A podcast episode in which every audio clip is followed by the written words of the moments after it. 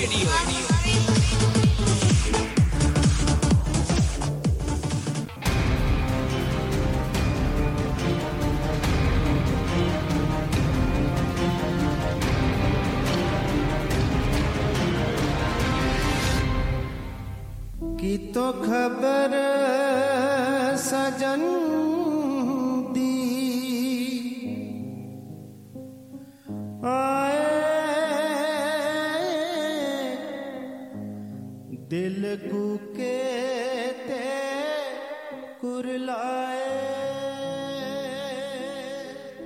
ਖਬਰਸਾਰ ਸੋਮਵਾਰ ਤੋਂ ਸ਼ੁੱਕਰਵਾਰ ਭਾਰਤੀ ਸਮੇਂ ਅਨੁਸਾਰ ਸ਼ਾਮ ਨੂੰ 7 ਵਜੇ ਤੋਂ 8 ਵਜੇ। ਸਤਿ ਸ੍ਰੀ ਅਕਾਲ। ਆਦਾਬ, ਨਮਸਕਾਰ ਦੋਸਤੋ, ਮੈਂ ਤੁਹਾਡਾ ਆਪਣਾ ਸਰਬਜੀਤ ਚਾਹਲ ਲੈ ਕੇ ਹਾਜ਼ਰ ਹਾਂ ਪ੍ਰੋਗਰਾਮ ਖਬਰਸਾਰ। ਇਹ ਪ੍ਰੋਗਰਾਮ ਤੁਹਾਡੀ ਖਿਦਮਤ ਦੇ ਵਿੱਚ ਪੇਸ਼ ਕੀਤਾ ਜਾਂਦਾ ਜੀ। ਸੋਮਵਾਰ ਤੋਂ ਲੈ ਕੇ ਸ਼ੁੱਕਰਵਾਰ ਤੱਕ ਭਾਰਤੀ ਸਮੇਂ ਮੁਤਾਬਕ ਸ਼ਾਮ ਨੂੰ 7 ਵਜੇ ਤੋਂ ਲੈ ਕੇ 8 ਵਜੇ ਤੱਕ ਇਹ ਪ੍ਰੋਗਰਾਮ ਤੁਹਾਡੀ ਸੇਵਾ ਵਿੱਚ ਪੇਸ਼ ਕੀਤਾ ਜਾਂਦਾ ਔਰ ਇਹਦਾ ਸਿੱਧਾ ਪ੍ਰਸਾਰਣ ਇਹਦਾ ਹੁੰਦਾ ਜੀ। ਅਸੀਂ ਰੋਜ਼ਾਨਾ ਲਾਈਵ ਹੁੰਨੇ ਆ ਜੀ ਇਹ ਪ੍ਰੋਗਰਾਮ ਖਬਰਸਾਰ ਲੈ ਕੇ ਖਬਰਾਂ ਦੀ ਸਾਰ ਲੈਂਦੇ ਆ ਜੀ। ਅਸੀਂ ਮੁੱਦਿਆਂ ਦੀ ਗੱਲ ਕਰਦੇ ਆ ਉਹ ਮੁੱਦੇ ਜਿਹੜੇ ਅਹਿਮ ਅ, ਮੁੱਦੇ ਬਣਦੇ ਨੇ ਜੀ ਜਿਨ੍ਹਾਂ ਦੀ ਉੱਤੇ ਵਿਚਾਰ ਚਰਚਾ ਜਿਹੜੀ ਹੈ ਉਹ ਲੋੜੀਂਦੀ ਹੁੰਦੀ ਆ ਅਸੀਂ ਉਹਨਾਂ ਮੁੱਦਿਆਂ ਨੂੰ ਹੀ ਪਕੜਦੇ ਆ ਉਹਨਾਂ ਮੁੱਦਿਆਂ ਤੇ ਵਿਚਾਰ ਵਟਾਂਦਰਾ ਜਿਹੜਾ ਅਸੀਂ ਕਰਦੇ ਆ। ਔਰ ਰੋਜ਼ ਅਸੀਂ ਹੋਈ ਗੱਲ ਕਰਦੇ ਆ ਤੇ ਰੋਜ਼ ਹੀ ਅ, ਅਸੀਂ ਤੁਹਾਨੂੰ ਸੱਦਾ ਦਿੰਨੇ ਆ ਕਿ ਤੁਸੀਂ ਸ਼ਾਮਲ ਹੋਵੋ ਤੁਸੀਂ ਪਰਮਾ ਹੰਗਾਰਾ ਵੀ ਦਿੰਦੇ ਹੋ। ਸੋ ਸਾਨੂੰ ਚੰਗਾ ਲੱਗਦਾ ਕਿ ਜਦੋਂ ਤੁਸੀਂ ਸਾਡੇ ਨਾਲ ਸਿੱਧਾ ਰਾਫਤਾ ਕਾਇਮ ਕਰਦੇ ਹੋ। ਸਾਨੂੰ ਬਹੁਤ ਚੰਗਾ ਲੱਗਦਾ ਜਦੋਂ ਤੁਸੀਂ ਮੈਸੇਜ ਭੇਜ ਕੇ ਵੀ ਅਹ, ਸਾਡੇ ਨਾਲ ਗੱਲਾਂ ਬਾਤਾਂ ਜਿਹੜੀਆਂ ਉਹ ਕਰਦੇ ਜੇ ਤੁਸੀਂ ਮੈਸੇਜ ਭੇਜਦੇ ਜੇ ਸੁਝਾਅ ਭੇਜਦੇ ਹੋ ਚੰਗੀਆਂ ਚੰਗੀਆਂ ਗੱਲਾਂ ਜਿਹੜੀਆਂ ਨੇ ਉਹ ਸਾਡੇ ਨਾਲ ਸਾਂਝੀਆਂ ਕਰਦੇ ਹੋ ਜਿਹੜੀਆਂ ਕਿ ਸਰੋਤਿਆਂ ਦੇ ਕੰਮ ਆਉਂਦੀਆਂ ਨੇ। ਆ ਦੋਸਤੋ ਇਸ ਤਰ੍ਹਾਂ ਦੀ ਸਾਂਝ ਜਿਹੜੀ ਆ, ਉਹ ਬਹੁਤ ਚੰਗੀ ਲੱਗਦੀ ਆ। ਸਰੋਤਿਆਂ ਨੂੰ ਵੀ ਚੰਗੀ ਲੱਗਦੀ ਆ। ਸਾਨੂੰ ਵੀ ਬੜੀ ਚੰਗੀ ਲੱਗਦੀ ਆ। ਕਿਉਂਕਿ 1 1 ਤੇ 2 11 ਅਸੀਂ ਜੋ ਵਿਚਾਰ ਪੇਸ਼ ਕਰਨਾ ਹੁੰਦਾ ਇਸ ਰੇਡੀਓ, ਇਸ ਮਾਧਿਅਮ ਰਾਹੀਂ, ਉਹ ਉਹਨਾਂ ਕੁ ਸਾਡੇ ਕੋਲ ਗਿਆਨ ਹੁੰਦਾ। ਜਦੋਂ ਸਰੋਤਿਆਂ ਦਾ ਗਿਆਨ ਨਾਲ ਵਿੱਚ ਹੋਰ ਵਿਦਵਾਨਾਂ ਦਾ ਗਿਆਨ ਵਿੱਚ ਜੁੜ ਜਾਂਦਾ, ਤੇ ਉਹ ਸੋਨੇ ਤੇ ਸੁਹਾਗੇ ਵਾਲੀ ਗੱਲ ਹੋ ਜਾਂਦੀ ਆ। ਆ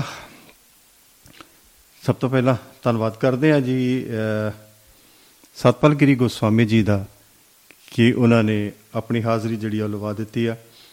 ਉਹਨਾਂ ਨੇ ਦੁਆਬਾ ਰੇਡੀਓ ਦੇ ਇਸ ਮੰਚ ਤੇ ਸਤਿ ਸ੍ਰੀ ਅਕਾਲ ਆਦਾਬ ਨਮਸਕਾਰ ਉਹਨਾਂ ਨੇ ਅਹ, ਕਿਹਾ ਹੈ ਜੀ। ਤੇ ਧੰਨਵਾਦ ਉਹਨਾਂ ਦਾ ਜੀ ਉਹ ਇਸ ਵੇਲੇ ਸਾਡੇ ਨਾਲ ਸ਼ਾਮਲ ਨੇ ਪ੍ਰੋਗਰਾਮ ਨੂੰ ਸੁਣ ਰਹੇ ਨੇ। ਵੀ ਚਲੋ ਬਹੁਤ ਸੋਹਣੀ ਗੱਲ ਹੈ ਕਿ ਉਹਨਾਂ ਨੇ ਸਾਨੂੰ ਅਹ, ਯਾਦ ਕੀਤਾ ਜੀ। ਬੜੀ ਅੱਛੀ ਗੱਲ ਹੈ ਤੇ ਅੱਜ ਉਹਨਾਂ ਨੂੰ ਬੇਨਤੀ ਵੀ ਆ ਕਿ ਉਹ ਗੁਜਰਾਤ ਦੇ ਨਾਲ ਸੰਬੰਧਿਤ ਨੇ ਵਿਚਾਰ ਵੀ ਰੱਖਦੇ ਨੇ ਤੇ ਜਦੋਂ ਉਹ ਠੀਕ ਸਮਝਣ ਅੱਜ ਉਹ ਸਾਡੇ ਨਾਲ ਰਾਫਤਾ ਵੀ ਕਾਇਮ ਕਰ ਸਕਦੇ ਨੇ ਕਿ ਉਹ ਪ੍ਰੋਗਰਾਮ ਜਿਹੜਾ ਗਰਾਊਂਡ ਜ਼ੀਰੋ ਤੋਂ ਗੁਜਰਾਤ ਦੀ ਜਿਹੜੀ ਰਾਜਨੀਤੀ ਆ ਉਹਦਾ ਉਤਲ ਪੁਤਲ ਕੀ ਹੈ ਕਿਵੇਂ ਉਹਦੇ ਵਿੱਚ ਪ੍ਰੋਗਰੈਸ ਹੋ ਰਹੀ ਹੈ ਕਿਵੇਂ ਅਹ, ਕਿ- ਕਿ- ਕਿਹੜੀ ਕਿਹੜੀ ਪਾਰਟੀ ਜਿਹੜੀ ਆ ਉਹ ਆਪੋ ਆਪਣਾ ਤਰੱਦਦ ਕਰ ਰਹੀ ਹੈ ਕਿਉਂਕਿ ਇਹ ਦੰਗਲ ਹੈ। ਇਹ ਇੱਕ ਯੁੱਧ ਹੈ ਇਹਦੇ ਵਿੱਚ ਹਰ ਤਰ੍ਹਾਂ ਦੇ ਤਰੀਕੇ ਜਿਹੜੇ ਉਹ ਅਪਣਾਏ ਜਾਣੇ ਨੇ। ਇਹਦੇ ਵਿੱਚ ਅਹ, ਜਿੱਤ ਤੇ ਇੱਕ ਦੀ ਹੋਣੀ ਆ ਲੇਕਿਨ ਜਿਹੜਾ ਮੈਚ ਆ ਉਹ ਸਾਰੇ ਫਸਵੇਂ ਹੁੰਦੇ ਨੇ। ਅਹ, ਹਰ ਬੰਦਾ ਆਪਣੀ ਆਪਣੀ ਕੋਸ਼ਿਸ਼ ਅਹ, ਕਰਦਾ ਹੈ। ਅਹ, ਸੋ ਉਹਨਾਂ ਤੋਂ ਵੀ ਅਸੀਂ ਜਾਣਕਾਰੀ ਲੈਣੀ ਆ। ਤੇ ਦੋਸਤੋ ਤੁਸੀਂ ਵੀ ਇਸੇ ਤਰੀਕੇ ਨਾਲ ਸ਼ਾਮਲ ਜਿਹੜਾ ਉਹ ਹੋ ਸਕਦੇ ਹੋ। ਥੋੜਾ ਜਿਹਾ ਅੱਜ ਮੇਰੀ ਵੀ ਕੁਝ ਸਿਹਤ ਇਹ ਇਸੇ ਤਰ੍ਹਾਂ ਹੀ ਥੋੜੀ ਜੀ ਢਿੱਲੀ ਲੱਗ ਰਹੀ ਆ। ਤੇ ਕੱਲ ਵੀ ਸਤਪਾਲ ਗਰੀ ਗੋਸਵਾਮੀ ਜੀ ਨਾਲ ਵੀ ਜਦੋਂ ਗੱਲ ਹੋਈ ਸੀ, ਉਹ ਵੀ ਲੱਗ ਰਿਹਾ ਸੀ ਵੀ ਥੋੜੀ ਸਿਹਤ ਢਿੱਲੀ ਆ। ਸੋ ਮੌਸਮ ਦੀ ਤਬਦੀਲੀ ਆ ਦੋਸਤੋ, ਆਪੋ ਆਪਣਾ ਬਚਾਅ ਰੱਖੋ ਜੀ। ਤੇ ਮੌਸਮ ਇੱਕਦਮ ਬਦਲ ਰਿਹਾ ਜੀ, ਇੱਕਦਮ ਗਰਮੀ ਤੋਂ ਠੰਡ ਤੇ ਠੰਡ ਤੋਂ ਗਰਮੀ ਇੱਕਦਮ ਹੋ ਰਹੀ ਹੈ ਟੈਂਪਰੇਚਰ ਕਈ ਵਾਰ ਤਾਂ ਚਲਾ ਜਾਂਦਾ, ਕਈ ਵਾਰੀ ਠਾਂ ਚਲਾ ਜਾਂਦਾ। ਸੋ ਇਹਨਾਂ ਗੱਲਾਂ ਦਾ ਅਸੀਂ ਧਿਆਨ ਰੱਖੀਏ। ਇਸੇ ਤਰੀਕੇ ਨਾਲ ਹੀ ਅਹ, ਜਿਹੜੀ ਹੈਗੀ ਹੈ ਰਾਜਨੀਤਿਕ ਗਰਮੀ ਵੀ ਕਦੀ ਵੱਧ ਜਾਂਦੀ ਹੈ ਤੇ ਕਦੀ ਸਰਗਰਮੀ ਵੱਧ ਜਾਂਦੀ ਹੈ ਤੇ ਕਦੀ ਗਰਮੀ ਵੱਧ ਜਾਂਦੀ ਹੈ। ਇਹ ਕੰਮ ਚੱਲਦੇ ਨੇ ਤੇ ਚੱਲਦੇ ਰਹਿਣ। ਤਾਂ ਸੋ ਦੋਸਤੋ ਇੱਕ ਹੋਰ ਅਹ, ਗੱਲ ਹੈ ਕਿ ਅੱਜ ਜਿਵੇਂ ਪੰਜਾਬ ਦੇ ਵਿੱਚ ਤੇ ਮੈਂ ਦੇਖ ਰਿਹਾ ਜੀ ਕਿ ਡੇਂਗੂ ਦਾ ਬਹੁਤ ਸਾਰਾ ਪ੍ਰਕੋਪ ਆ ਜੀ। ਇਹ ਇੱਕ ਇਹੋ ਜੀ ਬਿਮਾਰੀ ਹੈ ਕਿ ਜਿਹੜਾ ਬੰਦੇ ਨੂੰ ਨਾ ਬਿਲਕੁਲ ਅਹ, ਢਿੱਲਾ ਜਿਹਾ ਕਰ ਦਿੰਦੀ ਆ।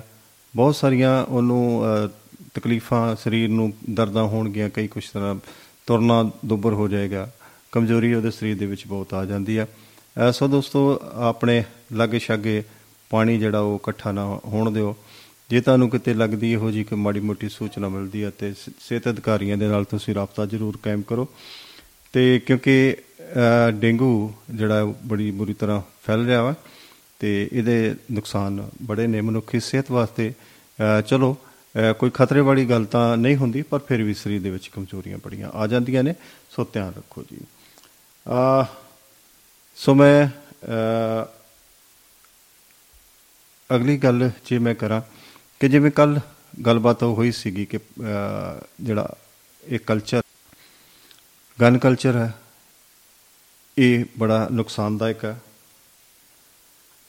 ਤੇ ਇਹਦੇ ਵਾਸਤੇ ਪਾਬੰਦੀਆਂ ਵੀ ਅਹ, ਲਾਈਆਂ ਨੇ। ਹੁਣ ਜੇ ਵੇਖਿਆ ਜਾਵੇ ਤਾਂ ਚਲੋ ਇੱਕ ਉਪਰਾਲਾ ਜਿਹੜਾ ਹੈਗਾ ਉਹ ਬਹੁਤ ਵਧੀਆ ਮੈਨੂੰ ਲੱਗਿਆ ਕਿ ਬਹੁਤ ਹੀ ਅਹ, ਅਹ, ਵਧੀਆ ਹੈ। ਗੱਲਬਾਤ ਬੜੀ ਵਧੀਆ ਹੋਈ ਆ।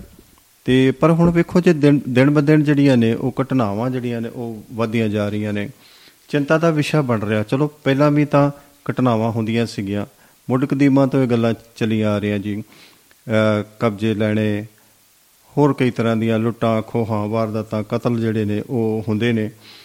ਪਰ ਇਹਨਾਂ ਦੇ ਵਿੱਚ ਜਿਹੜਾ ਲਗਾਤਾਰ ਇਜ਼ਾਫਾ ਹੋਣਾ ਇਹਨਾਂ ਦੇ ਵਿੱਚ ਜਿਹੜਾ ਵਾਧਾ ਹੋਣਾ ਇਹ ਕਿਤੇ ਨਾ ਕਿਤੇ ਖਤਰੇ ਦੀ ਘੰਟੀ ਆ ਜੀ। ਕਿਉਂਕਿ ਇਹ ਲੋਕਾਂ ਵਾਸਤੇ ਵੀ ਬੇਚੈਨੀ ਦਾ ਸਬਬ ਬਣਿਆ ਹੋਇਆ ਤੇ ਪ੍ਰਸ਼ਾਸਨ ਵਾਸਤੇ ਵੀ ਬੜੀਆਂ ਮੁਸ਼ਕਲਾਂ ਅਹ, ਆ ਰਹੀਆਂ ਨੇ। ਪ੍ਰਸ਼ਾਸਨ ਵੀ ਕਈ ਤਰ੍ਹਾਂ ਦੇ ਹੱਥਕੰਡੇ ਅਪਣਾਉਂਦਾ ਹੈ।